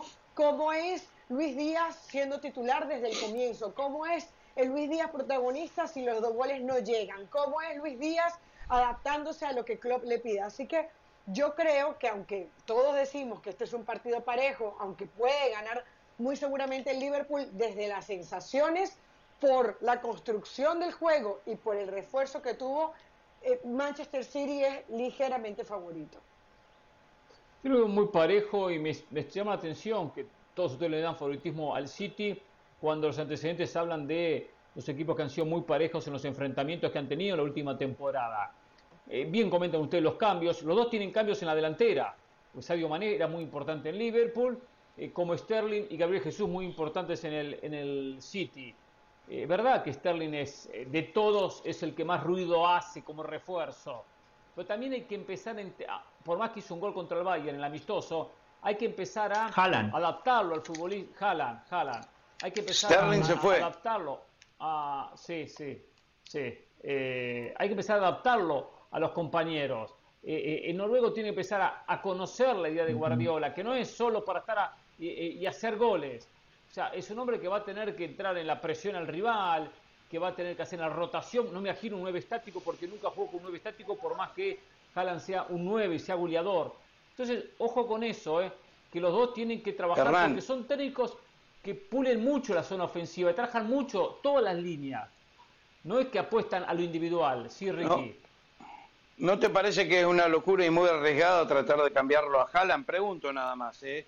Porque, no, yo digo cambiarlo, adaptarlo a la idea. Guardiola no va a cambiar su idea porque pero a Haaland. O sea, lo va a sumar. Es goleador, es nueve. Los goles son amores, es nueve, goleador. Eh, lo demuestra todos los partidos. Se va a cansar de hacer gol en este sistema. Ricky, es mío. Eh, yo, yo, no, yo no cambiaría nada de Haaland. Si no tiene que dar alguna indicación, pero, pero no es cambiarle, le tiene que dar alguna indicación. Algo le va a decir, ¿no es cierto? Guardiola le va a decir algo, por dónde se mueve. Bueno, era diferente a lo que recibía en el Borussia Dortmund y seguramente que no va a ser lo mismo. por si hay un cambio en la manera que se entrena, en la manera que se preparan los partidos y en la indicación que le dé Guardiola. Guardiola no puede decir, a ver, ¿qué, qué, qué hacías en el Dortmund? Perfecto, va a ser lo mismo. No, ya tiene su libreto Guardiola, aunque el cambio sea pequeño. Yo no digo que lo haga jugar en posiciones diferentes a las que viene jugando, pero voy a todo ese trabajo de cuando perdemos la pelota, cómo nos posicionamos, cuando ganamos la pelota, cómo nos posicionamos, dónde rotamos, dónde nos movemos. A eso voy. Que hay un trabajo de coordinación con los loco. Son equipos que están, están buenos, pero son equipos que tienen el sello de los técnicos. El sello de los técnicos sí, sí, estos equipos. Ricky. No es tanto el peso de figuras. Ricky, estoy organizando mi almuerzo de mañana tengo que comprar los ingredientes porque va a ser parrilla, entonces necesito que me digas la hora exacta del mm. partido para poder tener todo listo. Sí, a las 12 del mediodía, gracias por no invitarme, eh, pero a las 12 del mediodía, hora del este. Perfecto, perfecto. 11 y 50 comienza, 11 y 50 comienza la transmisión, 11 y 50 hora del este, 8 y 50 de la mañana en el Pacífico, o sea que a madrugar en el Pacífico, porque no hay que perderse un partidazo. ¿eh? Yo cuando comienzan, cuando empiezan las pretemporadas con los amistosos famosos que a José le, le encantan y le gusta hacer sí, no sé por, qué. allá. Son aburridos. ¿eh? Yo estoy esperando esto, ¿eh? Estoy esperando los partidos por los puntos, aunque sea la Community Shield, no me importa, es una copa, es un trofeo, ¿eh? Si empezar a llevar trofeos para la vitrina o no tener nada. Y una cosa para José El Valle y para Enrique Ortiz, muy clarito, muy clarito. Entiendo, dígalo. como seguramente entiende Carolina de las Alas, que la prioridad de Guardiola y del Manchester City es la Champions. Lo entiendo, que esa es la prioridad. Y eso es lo que todo el mundo del fútbol reclama y me uno. Lo entiendo. Pero, pero, si no gana la Champions, pero tiene una temporada notable en la Premier, o gana la Premier, fracasa. o gana parte la, fracasa. o gana no, no, no, no. Y si logra un fútbol espectacular como el que nos tiene, nos tiene acostumbrados. Ahora, si pierden la ronda de grupos de la Champions, fracasa. Si pierde la ronda de grupos, llega una si pierden la final, fracasa. De acuerdo, fracaso. No. Si pierden la final, fracasa. De un equipo que juega Rotundo. cinco competencias. Cinco competencias. Y chao Julián Álvarez. La, Liga, dos torneos de Copa. Juega. Y la, Community Shield. Se vuelve Tiene razón, Hernán. Tiene razón. Juega cinco competencias, pero no es como a Marcelo Gallardo que le desangran el plantel y no le llevan a nadie. A Guardiola sí. E, en este mercado puntual vendió muy bien. El Manchester City sí, felicito a la gestión directiva, Pep Guardiola, porque vendieron a futbolistas y encima los vendieron bien. Ahora, de igual manera no le debilitaron la plantilla. Hubo un recambio, hubo gente nueva. Además, Trajeron a Haaland, el gran goleador del mercado. Llegó a Julián Álvarez, la gran joya del futuro del fútbol argentino. Llegó a Calvin Phillips, el mediocampista de la selección nacional de Inglaterra. Le mantienen la base, le dan todas las herramientas. Guardiola tiene independencia total para elegir la lo que va a dirigir la próxima temporada. Entonces, entre más recursos, la obligación tiene que ser paralela a los recursos que le dan. La Liga Premier de Inglaterra ganó cuatro en seis años, perfecto. ¿Cuál es el próximo escalón para seguir evolucionando como equipo? La Champions, muy bien Ricky, si no gana la Champions, si no gana la Champions, es un fracaso. Ha invertido más de un billón de euros confeccionando esta plantilla. Le tenemos que exigir la Champions. Es así y punto. Por cierto, Hernán, gracias por el protagonismo que nos ha dado estos últimos días. Va a regresar Jorge Ramos. Disfruté estos programas donde pude hablar sin interrupciones, donde pude explayarme, donde viajamos a ver. Estuvo espectacular así, punto, esta semana. No, Hernán, con Carolina vimos amistosos que prácticamente parecían partidos oficiales, trajimos entrevistas exclusivas, estuvimos en contacto con la gente, aumentamos los suscriptores de ESPN Plus, Hernán Pereira, mejor imposible. Dale la gracia, Hernán. Una cosa, un dato, eh, entre nosotros, eh, un dato entre nosotros. El lunes tengo entendido, tengo entendido que Ramos no viene. Ojo, eh, uh. tengo entendido que Jorge Ramos el lunes no viene. ¿Qué pasó? No más nada, ¿eh? Todos esperamos el lunes a Ramos sentado en este lugar, manejando el programa. Parece que no viene el Ramos el próximo lunes. El lunes les amplío, ¿eh? ¿Qué está pasando internamente? ¿Usted está bien, Sin autorización. ¿Usted está bien? Yo estoy muy bien. No me escuchan mejor que nunca. Muy porque Richard y Dionisio lo han desgastado, ¿eh? Richard y Dionisio lo han desgastado, ¿no? Como Ricky, Caro y yo que sumamos, que avanzamos el programa. Dionisio y Richard le ponen palos en la rueda, ¿eh? Pero la gente... Sí, son insoportables los dos. Criticando a, a, Richard, la gente lo critica, no lo quiere en el programa, de Dionisio también. Eh, usted sabe, al fin y al cabo, quiénes estamos. Pasan un ratito y desaparecen. Quienes cumplimos toda la semana? Nosotros. Señores, buen fin de semana. El abrazo a los tres, el abrazo a la gente. Nos reencontramos el próximo lunes en ESPN Plus y el viernes en ESPN Deportes. Y mañana, a no perderse, Manchester City contra Liverpool. Ricky Ortiz en los relatos, Andrés Agulla en los comentarios. Imperdible. ¿eh? Gracias, buen fin de semana.